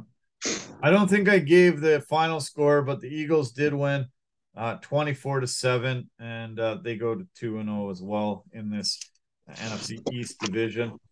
And uh, the team that's uh, uh, holding up the uh, last position is the Cowboys. Uh, we mentioned them a little bit, but um, let's talk about their game uh, against uh, the Bengals. They, um, let me see. See, I'll pull it out here. Yeah, let's talk about a little bit of that. Oh no, we did go through that no, no, no. Uh, earlier. Yeah, with the Bengals, we have that going. So, okay, let's turn to the uh, NFC West. Um, all four teams sit at one and one. Uh, I bet you the 49ers are really happy that they had the most expensive backup quarterback uh, still in the fold. Uh, one of the things that drives me just nuts about the NFL season is all the speculation when a, one quarterback's trying to take over for another, and there's like, oh, he's going to get traded here, oh, he's going to get signed there, they're going to waive him, he's going to uh, uh, millions of of speculating all this crap, and then finally he just resigns with the same team, and all that was wasted, wasted, wasted hours and breath. And uh, Trey Lance in his second career start uh, really uh, took a take it takes a huge blow, breaks his ankle, has to undergo surgery today, and is lost for the season. Uh, Jimmy G comes in, doesn't do a ton, but does what Jimmy G does and wins games, and uh, was able to pull out a victory for the Niners here. It's a good thing that they retained his services. You know, it, it's it's actually pretty good because if there's one thing about Jimmy G that he does do, he wins football games. He wins, yeah. There's there's no doubt about that. Yeah. It may not look great, make me kind of ugly, but he still wins. Yeah. He still wins. So mm-hmm. so thank goodness they still had him, you know, and and Jimmy G 13 21 154 yards, one touchdown. But apparently that's all he had to do. You want to know why? You want to know why? Because it's the Seahawks. Yeah. and they suck. Yeah. They're not good. No. they're, they're not going to be good this year. It's not good. Yeah. But I will say this, though. At least they had one bright spot briefly. Uh, Tyler Lockett, nine receptions, 107 yards. That's all I'm going to give him. That's great. Yeah. And they got that uh, really amazing um, uh, kick. Uh, the, the blocked kick that they uh, oh, right, uh, right. returned for a TD. But um, other than that, yeah, they, they they don't look. They did not look good uh, after that getting that big win against the Broncos on opening uh, weekend. Um, yeah, they they fell back to earth here.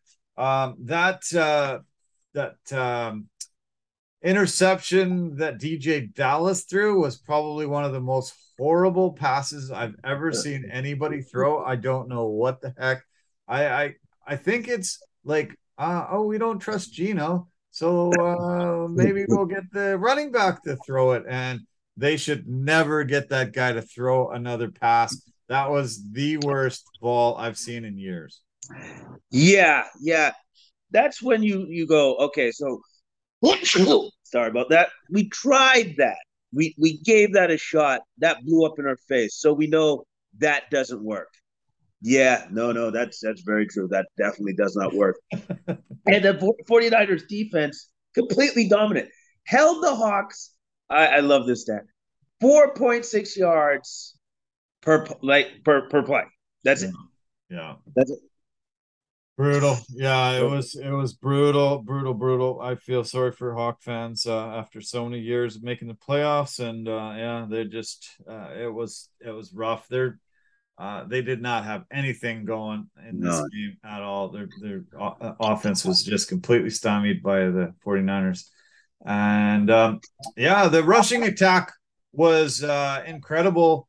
Um, Shanahan just loves handing the ball off as much as he can. Uh, I think they had something like 38 rushes in this game. They're handing the ball to everybody. Uh, Deebo had a great game. Uh, Wilson, uh, yeah, they just uh, yeah, just it, it's a it's a pretty impressive offense, and Jimmy G should be able to probably just do enough to help this team make the playoffs and, and go pretty far.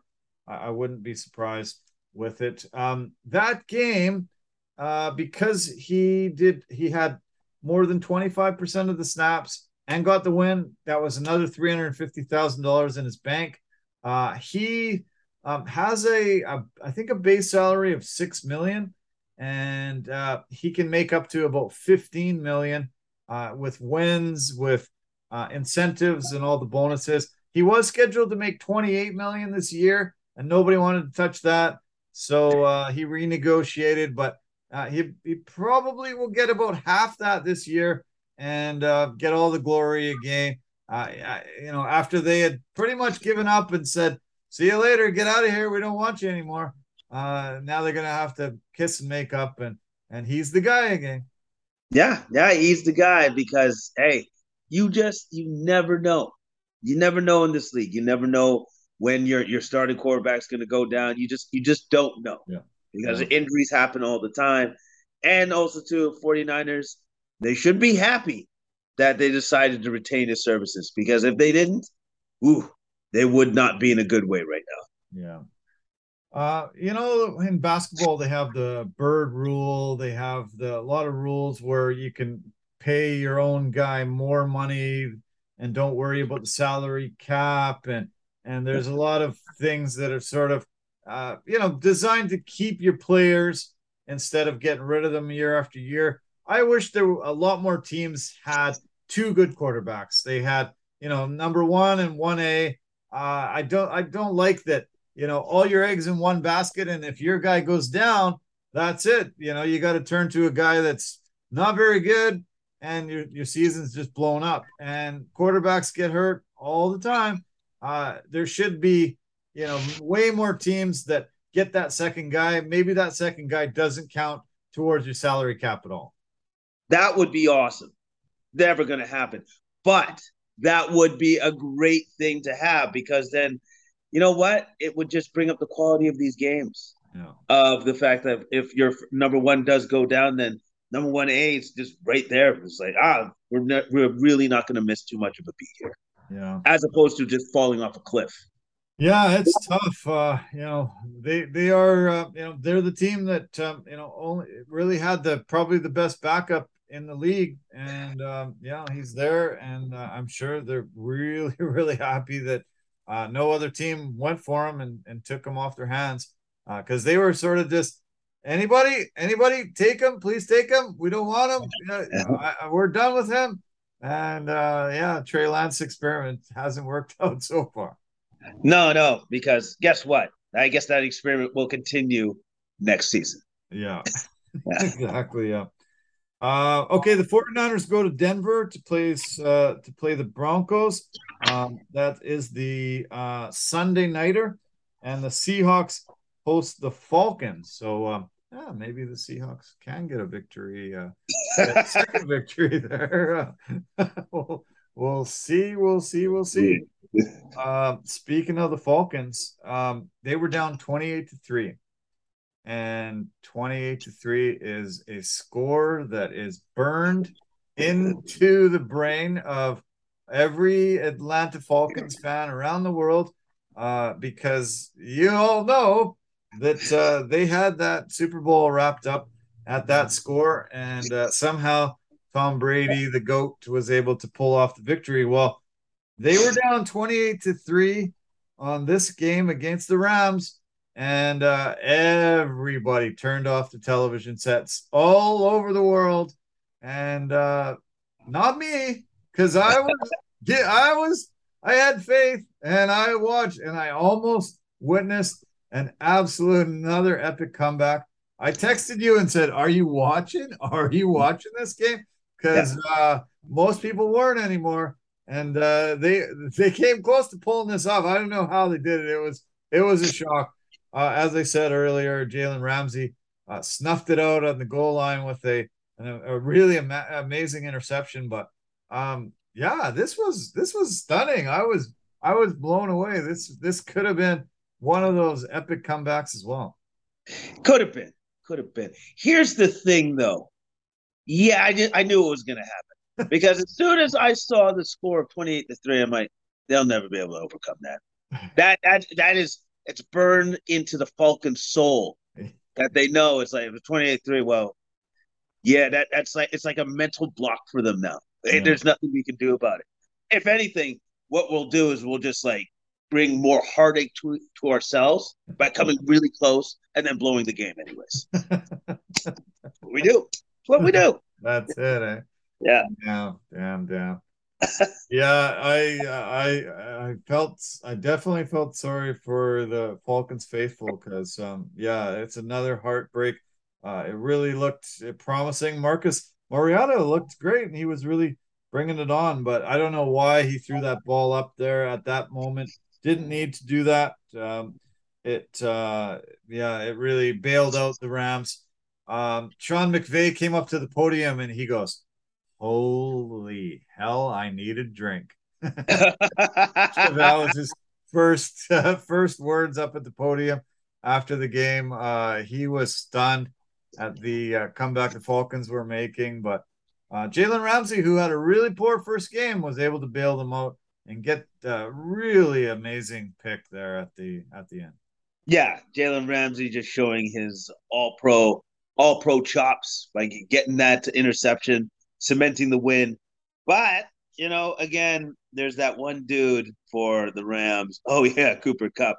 That guy's Mr. Automatic. You might as well just say, "Oh no, he's automatic. He's just going to get his numbers. He's going to be fine." Yeah. Eleven receptions, 108 yards, two touchdowns. Like the man is, he's a, he's amazing. He's yeah. just, he's a machine. Yeah, I I, I said uh, last week, and I thought, you know, there's no way he's going to be able to put up the same numbers that he did last year. But man, yeah, he's he's just he's amazing. Yeah, he his his hands are incredible. He knows how to find the open seams. He's not the most athletic, most fast guy in, in the NFL, but um, he's like a Jerry Rice. Just knows where to go, and uh, his quarterback knows where he's going to be, and and they're on the same page. And and he always, you know, puts up 100 yards per game with 10 to 15 catches. It's incredible. Yeah, and and his game is not flashy, but it's always dependable, reliable, and he's always going to be there for you.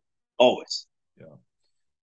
Um, Rams go to Arizona to play the Cards, so interdivisional matchup there, which will be great. Uh, Falcons, as I said, go to Seattle. Uh, all four teams in the uh, NFC West Niners, Rams, Cards, and Seahawks all one and one to start the year. Uh, NFC North, um, the only undefeated team going into tonight was Minnesota, and uh, boom, uh, they took the loss, uh, as I said, uh, 24 to 7 over the Eagles. Um, the Packers played that Sunday nighter, and uh, Aaron Rodgers uh, still owns the Bears. Uh, this was uh, this was just uh, you know regular game. Uh, wasn't that compelling? Uh, Twenty-seven to ten win for the Packers. Um, A Rod kind of had a relatively quiet game for him, but um, pulled out the win, and that's what's important for them. Yeah, yeah, and and the guy that really gashed the Bears was Mr. Jones. 15 carries, 132 yards, one touchdown. And then had, you know, a couple receptions for 38 yards and another touchdown. Yeah. Yeah. So he had a big game. Had a yeah. Game. Aaron Jones is a massive weapon. And um, yeah, I, I know how much uh, Aaron Rodgers uh, relies on him and is, is really, um, yeah, prolific for them. Uh, AJ Dillon, uh, also uh, great in the backfield, 18 carries for 61 yards. And and um, yeah, and uh, catch as well. Um, Sammy Watkins, uh, three catches for 93 yards, a uh, pro- prolific target for him. And um, Allen Lazard got the uh, other touchdown for them. Uh, easy win. Um, Fields, what the heck? Like that was crazy how little they rely on and they believe in Justin Fields passing the ball. Uh, 11 attempts uh 70 yards and no touchdowns one interception. Like, um, what the heck's going on? They, they they don't trust him at all to throw the ball, do they? No, not not really. So I don't. I wonder why is he your quarterback? You're not gonna let him, you know, throw the ball like at all. Yeah, yeah. yeah it's, it's amazing to me. Like it's like no man, that, that dude if you want to have a like a an offense, a balanced offense, any kind of offense, he's going to have to pass the ball a little bit more than eleven times that game. Yeah, I think it, it has to be a thing.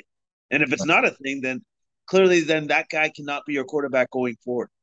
Yeah.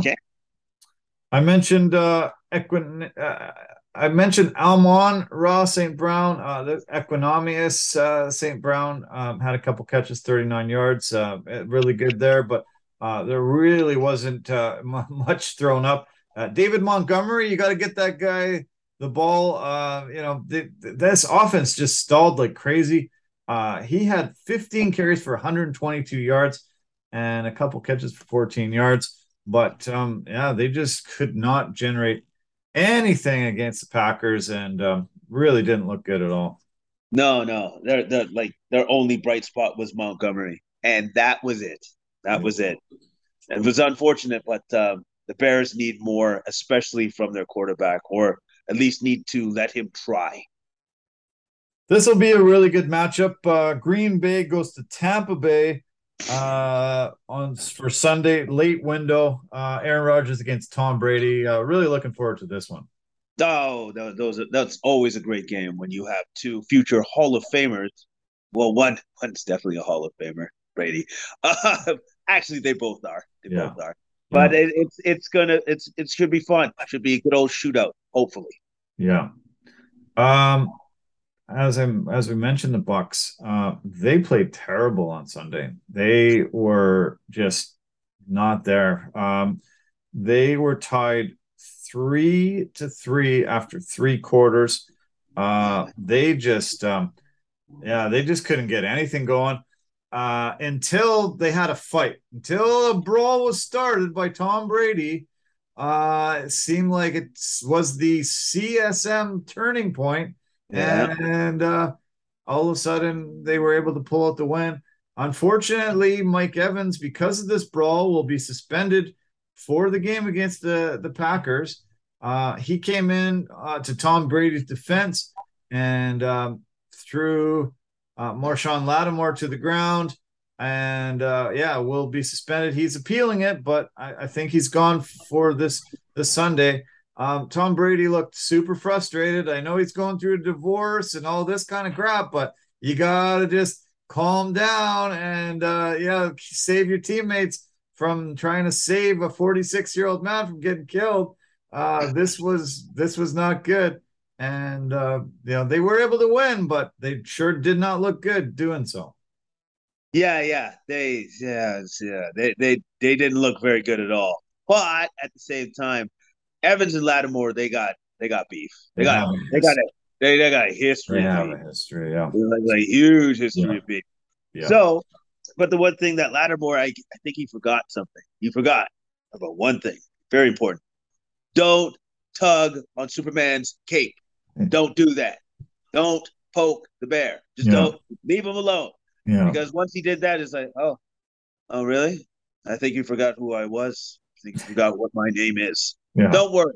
I'm going to remind you right now. Yeah. That touchdown pass that he threw to Breshad Perriman was Perriman. beautiful. It was just yeah.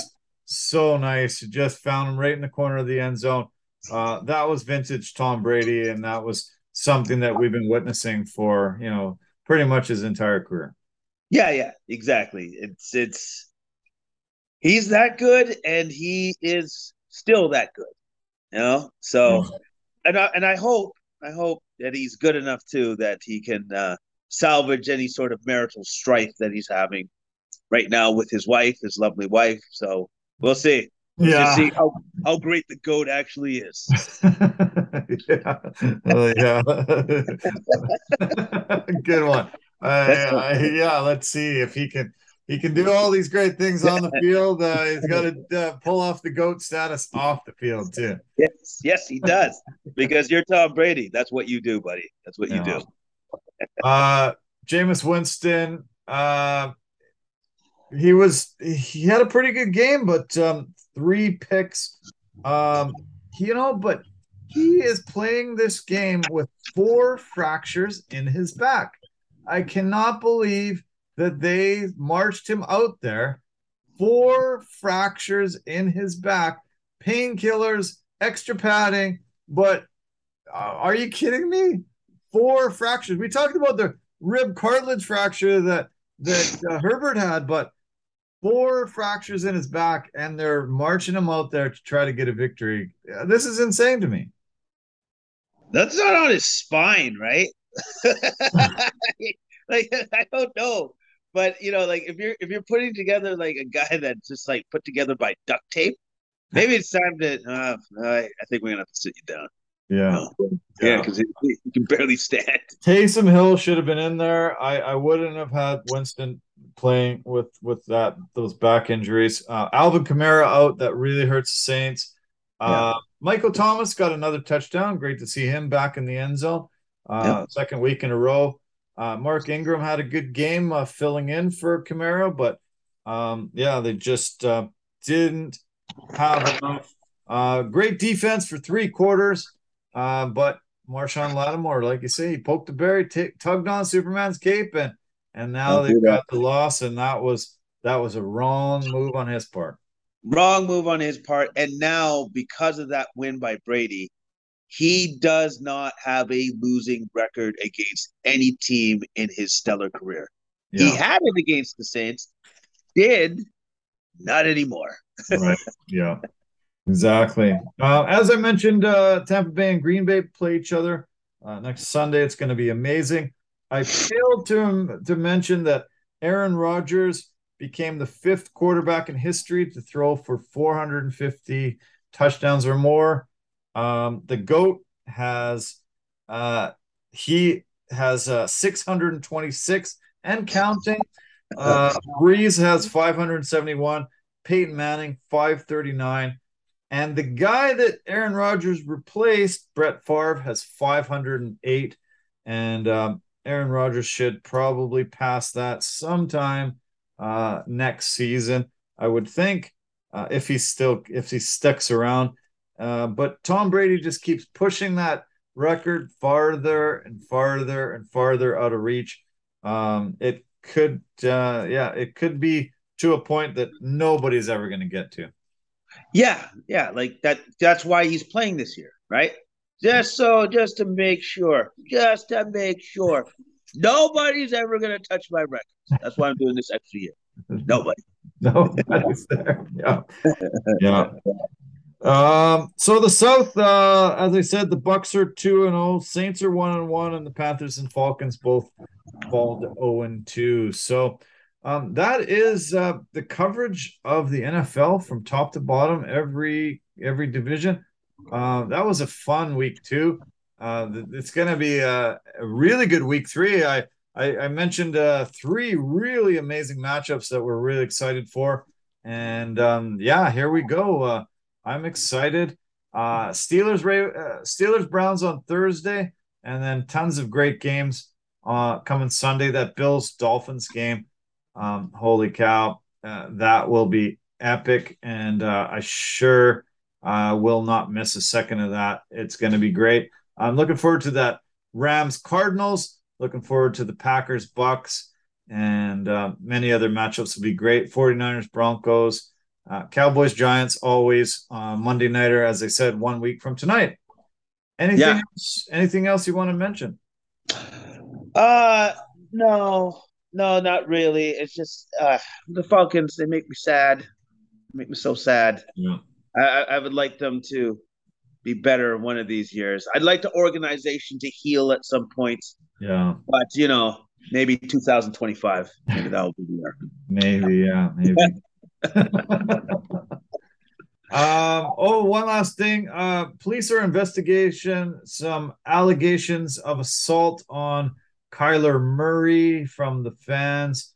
Uh, somebody supposedly reached out and and struck Kyler from the fan uh, from the stands, and uh, so the police are trying to find out the details on that. So we will see what what comes out of it. Um, let's let's talk about the UFC. We had um, UFC Vegas 60. It's uh 60 fights at the Apex. That's crazy. I I, I don't want more, very many more at the Apex. I don't think it's enough of an atmosphere there. Not enough crowd. Not enough energy. I hate hearing every single yell by the coaches and stuff. Uh, they got to get they got to get more out to stadiums, places around the world. Uh, 60 at the Apex. That's way too many, and and I'm done with it. That's actually the 210th fight night in UFC history, and um, there was 13 fights on the card. Uh, the big one was uh, the main event, and it's uh, it's becoming a a bantamweight uh, sort of elimination battle. Uh, we're seeing these top uh, ten guys just keep constantly facing each other, and it's uh, it's really starting to emerge to a great picture. Uh, but one thing that just really shocked me was uh, Jose Aldo has decided to retire, and he uh, is hanging them up. He's walking away. He was number six in this division, and uh, so there'll be a big shift uh, today or tomorrow. The rankings come out. Um, were you shocked to hear the news that Jose has decided to call it a career? Yeah, because he's still really good. like yeah. he's he's still in the top ten. You know, yeah. like but at the same time, if he feels that he doesn't have it anymore, then he doesn't have it. And on top of that, that's him leaving on a high note. Yeah. You know, like like he like the, the game didn't push him out. He left with grace. Yeah. You know, and that that's that's always a good thing to see. And you know, he didn't overstay his welcome. Yeah. So two time uh, featherweight champ, uh, great bantamweight contender, 30, uh, 36 and 8 final record. Um, he won he won 25 of his first 26 fights. Uh, he really uh, has had a prolific career.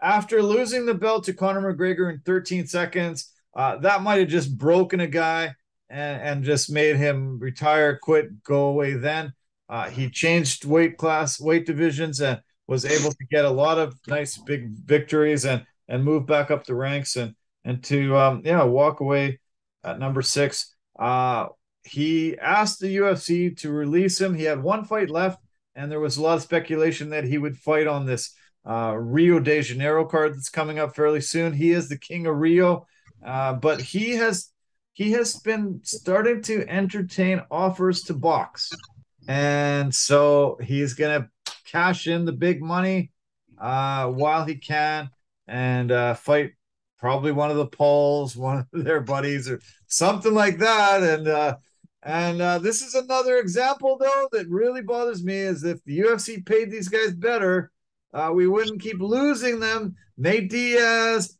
oh Jose Aldo, who's next? Uh, going to boxing and uh, cashing in on the big money. Uh, we probably lose uh, Francis Ngannou, our heavyweight champion, to the boxing ring. Um, yeah, if you paid these guys better, Dana and, and company, uh, maybe we wouldn't be losing so many great fighters. Yeah, maybe. But you know what? Greed is a heck of a thing. It really is. And so what that tells me is that the UFC is like, well, we value what we pay ourselves a little bit more than what we pay these guys. All right. Oh. Sorry. Yeah. But and it's the truth. It's the truth. They they yeah. absolutely do. They, they they they they agree with that mantra so much to the point that they could lose their heavyweight champion to it. Yeah. So. Oh. Uh, one thing that um, was mentioned over the weekend, Joe Pyfer, a new UFC up and comer, said that um, Dana White stepped up and uh, took him out of a bad situation financially was able to give him a place to live, give him some money, and uh, helped him out over the past year as he was trying to get into the UFC through the Contender Series. And um, yeah, just a, a very classy, great move by Dana White, helping out a young guy that he saw a lot of potential in. And uh, this guy is came into the UFC, got a really prolific knockout, and um, yeah, on the Contender Series was dynamic and fun. And um, yeah, great to see that Dana has a heart and it's not, yeah, it's not all just about him trying to make as much money as he can and forget the fighters. Um, he really went above and beyond for this guy. Yeah, yeah. He, every once in a while, he does good stuff where you uh, you gotta acknowledge it. You gotta acknowledge it. Like, oh, no, no, he did something good there. That was pretty good, Dana. Pretty good, Uncle Dana. but at the same time, if I'm Pyfer, it's like, dude, you better have exciting fights now forever because I helped you out. Now you have to help me out. Yeah. Always exciting. Hey, they always better be knockout, drag out brawls. I want to see you laying and praying ever. I, I, I wish I was a fly on the wall for that conversation. Pretty much like that. Yeah, yeah, I think it's word for word. Yeah, I, I, somehow you were already there for the conversation. no, I most certainly was. I certainly was. Yeah. Um, this fight was actually uh, a epic uh, card for the record they set. There was 13 fighters on this card that came through the Dana White Contender Series. So we're seeing just so many guys uh, getting contracts and getting opportunities through that. Uh, it used to be the Ultimate Fighter, now it's this Contender Series, and we're seeing contracts handed out every week. 13 fighters on this card, uh, pretty incredible. Uh, half the card was uh, from the Dana White Contender Series. Um, this this started uh, this makes the uh, UFC bantamweight picture a little uh, clearer. Um, Cory Sandhagen and Song Yadong. Uh, Sandhagen took a big risk here. He was kind of up there, uh, clamoring for a title shot. Decided to fight a guy much below him in the, the rankings, but proved that he was the better fighter, uh, especially uh, landing that huge elbow that cut Song and and really just changed the the course of this fight. Uh, Song was uh, eventually told he couldn't continue because of the severity of the cut. Uh, but um, definitely, I thought Cory was the much better fighter in this battle with a, a really tough young fighter in Song Yadong. Yeah, like Song Yadong is never going to give up on himself. The man is tough, he's strong, he's young, and he's got power for days from from every from every uh, component of his body that he can hit you with. Yeah. Everything. So um, with Sandhagen, though, I love the fact that he kept giving Song Yadong different looks. Like he kept switching stances. He would try to bait him into takedowns. Like he he changed levels and he just attack him in every sort of different way. And also the diversity of his strikes was ridiculous. Yeah. Jumping knees, knees, to step in elbows that gashed him in the first place. You know, like it, I was impressed yeah. with the way that he attacked Song Yadong and kept attacking him. But for Song Yadong, I was super impressed with the fact that he, I thought he came back in the third and won that round. Yeah, I really did. I thought he came back and he won that round. The man has heart, but in the fourth round, once they once he started, Sandhagen started working on that cut again. It was just like I, you, I, I swear I thought I saw some white. I thought I saw a skull. Like, yeah. like it was that thing was nasty. Yeah, and yes, it had yeah. to stop. You cannot continue with a cut like that. I actually think that they probably would have stopped it if they hadn't had a cut in the previous fight. Yeah. And it was a really bad, nasty cut that they let keep going on. I think uh, if they hadn't had that happen in the fight previous, uh, I think they would have stopped that fight even sooner. Yeah, yeah, and I think you're right. Think you're absolutely right because even like after the second round when it happened, and then he went back to his corner, I was like, oh, this that's not good. Yeah. bad guy. Well, bad. it was leaking directly into his eyeball, and uh, you know he had blood. He he had to have blurry vision. Uh, at the end of the fight, he actually said that he couldn't see out of the other eye, and uh, so that's w- one of the main reasons why they stopped it. Uh, they said that he said he couldn't see, and uh, it wasn't out of the eye that had the cut above it. It was actually the other eye. Oh, yeah. that's bad. yeah. that's, yeah. That, that's actually kind of scary, and that's horrible. So, yeah, obviously you have to you have to protect the fighter, and uh, you're done. You're done. Yeah. So once uh, Sandhagen won, uh, he decided to call out the winner between uh, Chito Vera and Merab Dvalishvili. Uh, both of them jumped on social media immediately. Actually, Chito was in the Apex, and he um, he said, "Yeah, I, I'm I'm game. Let's do it." Um, I think most fans are clamoring for Sandhagen Vera, uh, seeing that battle together. Uh, it should be great. Uh, Vera's off of his big victory over Dominick Cruz, and um, he sits number. Where is he? Oh, he's number five, and Sandhagen it sits at number four. So, uh, yeah, this could be a really good battle that uh, I would be very excited to see. I would, I absolutely love that matchup, and I hope that's the matchup that they make because that's exciting. Those are two guys that are just going to come forward and they're going to bang. It's yeah. going to be one heck of a fight. Uh, we're really close to. Uh, we're about a little over a month away between the champion Aljamain Sterling fighting T.J. Dillashaw October twenty second. Uh, that will be uh, a great, great, great fight. I expect Aljo probably wins that one. Uh, and then we've got Petr Yan uh, fighting Sean O'Malley. Who knows why? I think Yan uh, probably kills O'Malley. I don't see that being very good. Um, Yan's still not the number one contender. TJ's number two. Uh, Merab sits number three. Um, and then Chito, Aldo, uh, Aldo, so unfortunately, sorry, gone. Uh, Font will move up. Cruz will move up. Pedro Munhoz. And um, yeah, it's uh, yeah, it's going to be exciting for this bantamweight division. I, I sure am looking forward to the Aljo TJ fight. Uh, not so much for the Yan O'Malley fights. I can understand that. I can understand that. O'Malley actually, well, he's a big talker. He's got a big mouth, but at the same time, oh, oh yeah. Okay, so you you got a big mouth, but this is this is it. This is it right there. This is like top of the food chain, dude. So let's see what you could do against this guy.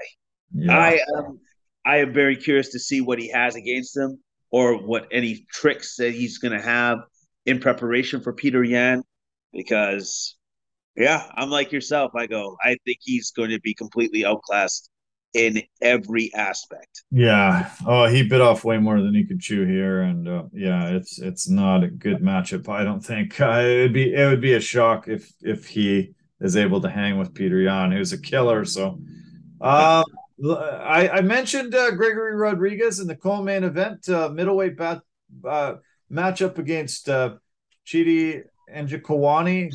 Um, Rodrigues, uh, you know, he's got an incredible body. He is in amazing shape, um, but I've seen him a bit stiff, and I thought Njokuani was going to be able to take him out.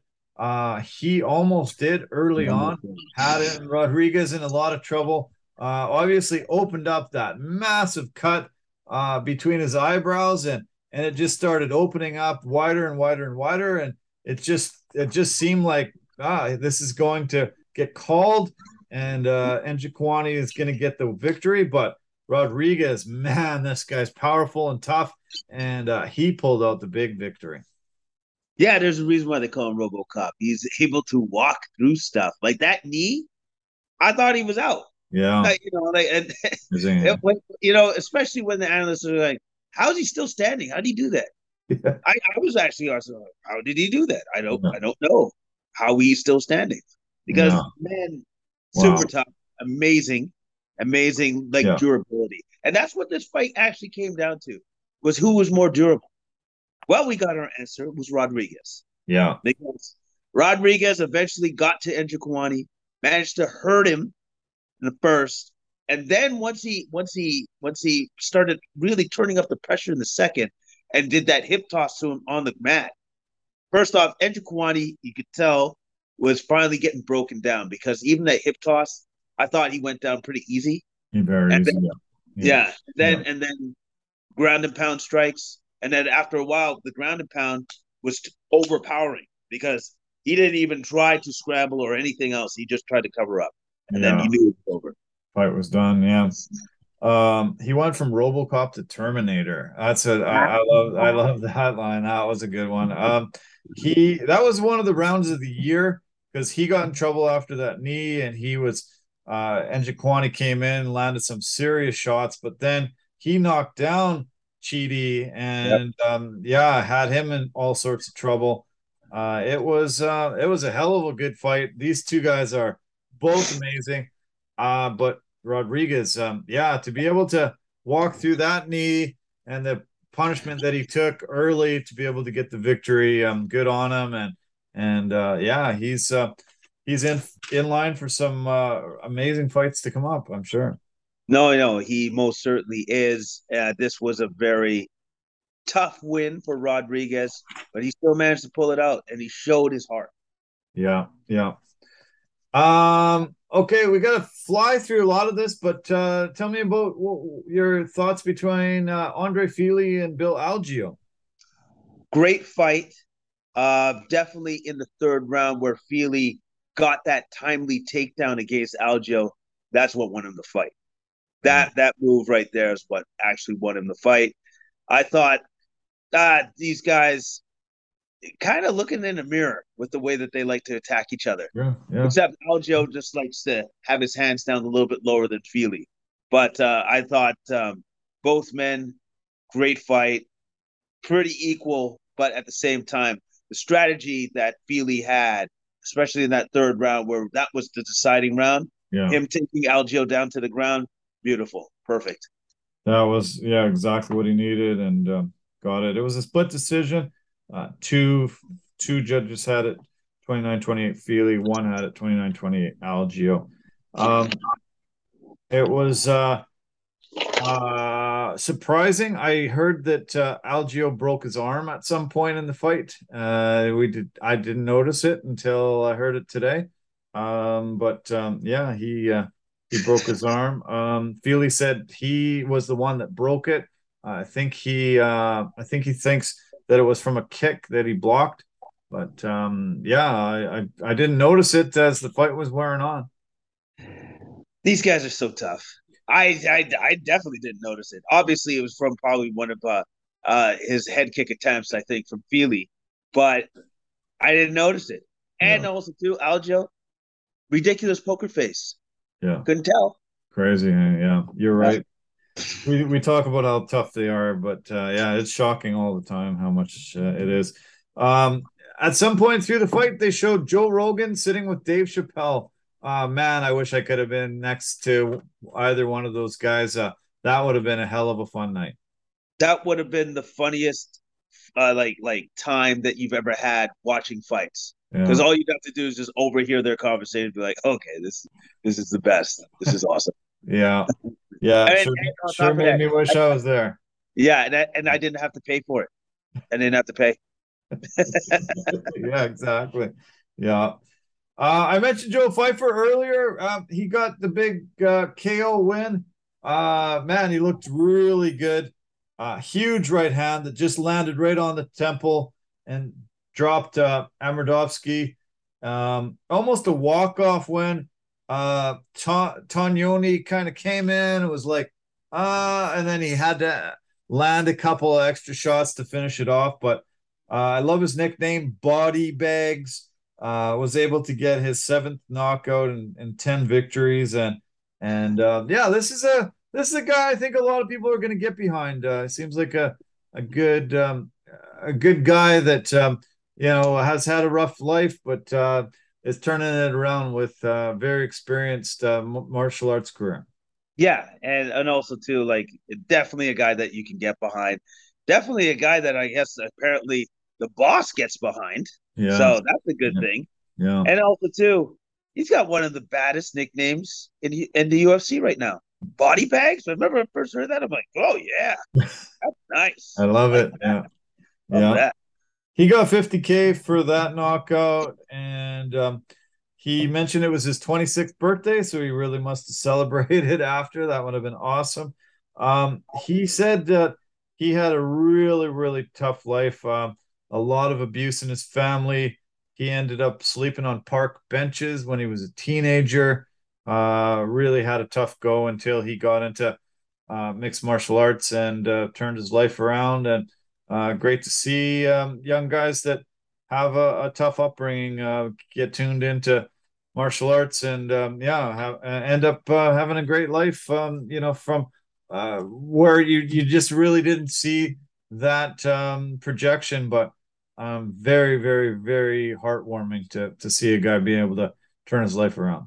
Oh, it always is. It always is, and those are always the people that you can, you have no problem getting behind, and uh, hopefully seeing their success and seeing them rise to the ranks and soar, because the hey, at the end of the day, their hard work is paid off, and this is what they've earned for themselves. Yeah. So good on. Uh, Tanner Boser uh, took a loss here. Uh, didn't have a mullet anymore, which was quite surprising to me. Uh, came came coming off um, a victory over KO knockout of Ovince St. Preux, uh, but hasn't fought in a year year and three four months. Um, came in uh, about thirty pounds lighter than um, Nascimento and uh, once the fight went to the ground, uh, that's where he is missing that size, that uh, weight. And uh, it's very tough for Tanner to get up when a guy's like 30 pounds heavier than him. Um, he had the speed factor going into, you know, on the stand up game. But once that fight went to the ground, uh, look out. Uh, I felt really sorry for Tanner not being able to get up and, you know, continue fighting. That's it. That that's why he lost the fight was the fact that Nascimento was able to get him to the ground, and then Boser, being the smaller man, literally couldn't get up. You know, like it took him an amazing amount of effort to finally get up from out from underneath the bigger man. Yeah. But you know, as he keeps doing that throughout the course of the fight, it just begins to add up and add up and add up. Yeah. And unfortunately, yeah, Tanner got taken down. If he was able to keep his distance away from Nascimento, would have won that fight. But mm. Nascimento is really good. Yeah. And eventually he was able to track him down and get him to the mat. I, I know Tanner Boser, um, and he gets asked to go down to 205 all the time, and he immediately just calls people stupid and says, What the hell? There's no way I'm doing that. Forget it. Uh, I, I'm I'm not going to cut muscle off to um, you know get down there. There's no way. Uh, my speed advantage is is great when I can stay lean and mean like this. Um, yeah, I don't know. I, I I just hope that he can get amazing, amazing, amazing takedown defense where people just can't get him to the ground, and he can stay standing, use that speed. He's got a lot of power, uh, but you know we've seen him lose way too many decisions uh, that you know could go either way, but uh, for some reason the judges are favoring the other guy. This one, uh, Nascimento was able to get those takedowns and and keep him down for for most of the rounds when he had him. Uh, it was a split decision, but uh, another unfortunate uh, split decision loss for Boser. And um, yeah, I, I don't know who he's going to face next, but I, I sure hope uh, you know, he can face a guy that doesn't want to go to the ground, and he can just uh, you know show these uh, you know show his skill. But I just yeah, the whole entire fight, I just kept wishing that uh, it wasn't on the ground. That's for sure. Yeah, yeah. So so did I. But uh, Nascimento had a very simplistic and easy game plan, which is I just need to get this guy on the mat. Yeah. And since I'm the bigger man, it's going to be super hard for him to get up. Yeah, and Brazilians uh, love doing that. So uh, yeah, it was kind of uh, a foregone conclusion, unfortunately. Um, let's let's talk about the opening fight to the main card. Another Canadian in there, uh, Marc Andre Barriault, the Power Bar, um, fighting Fluffy Anthony for Hernandez. Um, he was not fluffy in this one at all. He was definitely the better man. Uh, they say styles make fights, and uh, but this was kind of a one-sided affair. Um, he was really, really dominant. I think um, uh, Barriault broke his rib early, and uh, it really significantly stopped him. Um, he got spiked on his head once, which was pretty shocking. But um, yeah, Fluffy was uh, yeah the better man on this uh, on this night, definitely in this one. Yeah, yeah. You know, he hurt Barriault. I thought in the first round, Barriault did actually very well within the clinch and getting off his uppercuts and stuff. But once the second round and third round started, you could tell that Hernandez, his his his cardio was really beginning to wear on Barriault. and he was beginning to slowly but surely take over the fight by grappling him, leaning on him, dragging him down to the mat, hurting him. Like you know, like it was, it was just, it just kept coming and coming and coming, and yeah. you could see Barriault begin to wilt slowly but surely as the fight sure. went on. Sure did. Yeah, yeah, you're right. Um. Okay, let's talk about the prelims. Uh, what do you want to focus on? We should try to fly through there. Um, tell me what what fight you most like to chat about. Jackson versus Sabatini for me. Okay. and the reason why I want to talk about this fight in particular was the heavy heart that uh, Damon Jackson went into the to Octagon with, having found out earlier that week that his brother had passed away, uh, shockingly passed away. Brutal. And it was it was, oh, it was super brutal. Um, and the fact that I I love the fact that he said, "Oh, uh, there was no question I was going to do the fight." Because that's what he would have wanted me to do, and that's what I was going to do. Yeah. And and I love the fact that he took out a guy that was 4-0 in the UFC and did it in spectacular fashion.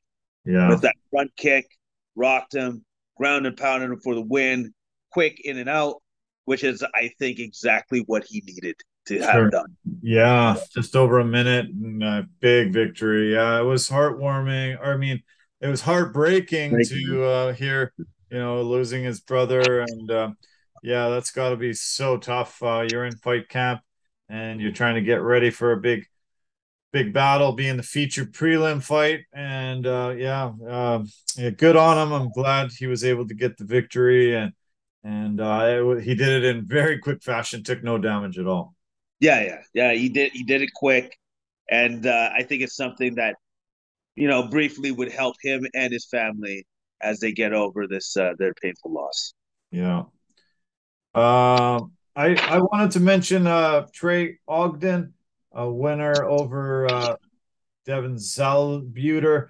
Um, I love his nickname, the Samurai Ghost. Uh, I hate I hate the nickname for Zellhuber, Golden Boy. Uh, no, that's Oscar De La Hoya's name, and uh, nobody else should take that. Uh, that was kind of ridiculous. Um, it was uh, a really good kickboxing uh, displayed by Ogden. Um, he, yeah, he just, I, I really like this fighter. Um, he is uh, really great. He was a severe underdog, but uh, James Krause, I think one of the best uh, coaches in the game, was able to figure out the game plan and get Ogden the victory. Um, yeah, in a huge upset. Yeah, big time upset. I thought myself for this particular fight, Zellhuber was too cautious. He, mm-hmm. he, he, he was too cautious. He didn't trust himself and he didn't trust his striking. And Ogden took advantage of that by literally just being the busier fighter. Yeah, you're right. Yeah. Uh three Canadians on the card was was pretty incredible. Uh Gillian Robertson, the Savage, um had been through a ton of wars uh, Din Thomas is their coach. Uh, you know, just 10 and 7 going in, but a veteran, been in there with a ton of girls.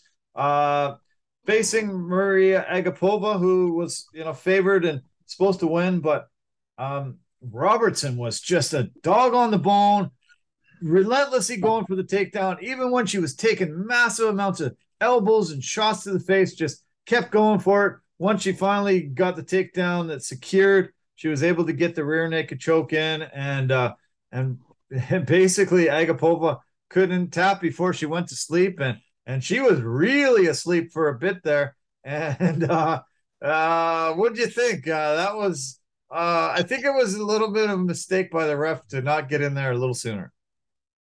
But also too, it was weird.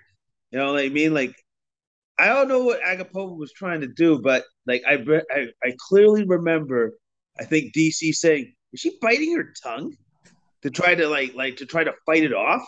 And I'm like, and you could kind of see it. Yeah. And I'm like, that's not how you fight a rear naked choke. That's just how you go to sleep for a very, very long time. It, it it actually looked a little bit concerning. Yeah. Because to me, I'm like, is she gonna bite her tongue off? Yeah. You know what I mean? Like yeah. I'm just like, and bite the hands. I yeah. didn't understand what she was doing because I, I think she panicked. Yeah.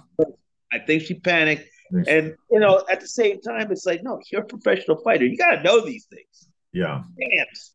because that's what makes sense. Not bite your tongue. No, that was tough.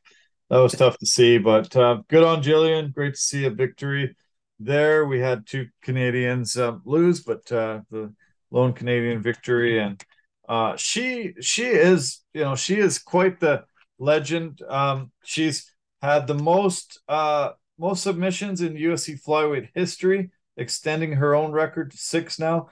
Most wins in the UFC flyweight history. She's she's uh one behind Valentina Shevchenko and Ch- Katlyn Chookagian. Uh, they both have nine, and she has eight. Uh, most finishes in UFC women's history. She has seven. Jessica Andrade has eight, and Amanda Nunes has ten. So, um, yeah, just uh, really starting to move up in the ranks in these records. And uh, she's from a great team in Florida, the Goat Shed. Uh, great to see her get her hand raised, and uh, a pretty good card overall. Overall, uh, we've seen we've seen some really, really, really big cards uh, in the last month or so, but uh, this one was not bad. Uh, we have a one week break uh, with the UFC. Uh, no, no card this coming Saturday, so uh, nothing to look forward to. Just um, we got a we got a break on Saturday. Um, yeah, it'll be very weird. No boxing, no UFC. Yeah, we'll we'll be able to do other things with our lives on on Saturday. Saturday night. I don't know if I like that at all. that, that's horrible. That, that's a, this is that's a bad idea. horrible. yeah, I agree. I agree. Come on, keep them coming. Oh, we want more. We want more. Yeah, bring them every week. We we uh, we love the UFC, so bring them on. Keep keep them coming. Well, you know what? It, it's fine. It's fine. I understand that sometimes fighters need a break. I guess. So you know, it's it's it's okay. I'll I'll, I'll deal with it. I'll deal with it. yeah. Well, man, uh, this one uh, turned out to be long. Uh, we had a lot of NFL to cover, but uh, yeah, what a what a great week of football, and um, yeah, uh, two Monday nighters out. Really weird. A lot to prepare for today, but uh, this was fun as always, and and uh, yeah, thanks for your great breakdowns. It was awesome. No, no, thank you. Uh, it's always a pleasure doing this with you on the Mondays, and uh, look forward to the next Monday where we just get to focus on football. Yeah, I guess so. Yeah, that's it. Yeah, uh, we'll see what breaks down out of the rest of the world of sports, but uh, yeah, just a football podcast coming up. So, um, hope you have a great week. I hope it's not as uh, difficult and tough uh, as your day was today. And um, yeah, keep in touch. I guess uh, let's talk through the week. Yep, you betcha. We'll do. Okay, buddy. Cheers. Cheers. Good night. For now. Okay, another podcast. Wow, I think we're uh, yeah over two hours here. Holy cow! Uh, Got to wrap it up. Uh, thanks to our partners and sponsors. Got to mention um, Anchor.fm, easiest place to make a podcast. Just go there and you can do what Jason and I are doing here. Uh, Verbero, the hockey equipment and apparel company, industry leader in technology, performance, and value. V350 stick is a must have for any hockey player in your midst. Uh, Pampas and Possibilities, designers of West Coast pretty things for your home. Uh, get them to come in and uh, spruce up your house to make it look phenomenal and Forever Living, the aloe vera company for health and beauty products. Um, you can find lots of products on our website, and um, yeah, get them get some discounts there as well. Thanks for sticking in. Appreciate your support as always. And um, yeah, lots of great things on our media network, Complete Media Network, Complete Sports Media. Love you guys lots. Tell your friends, tell your family. Have a good week ahead. Take care. Bye.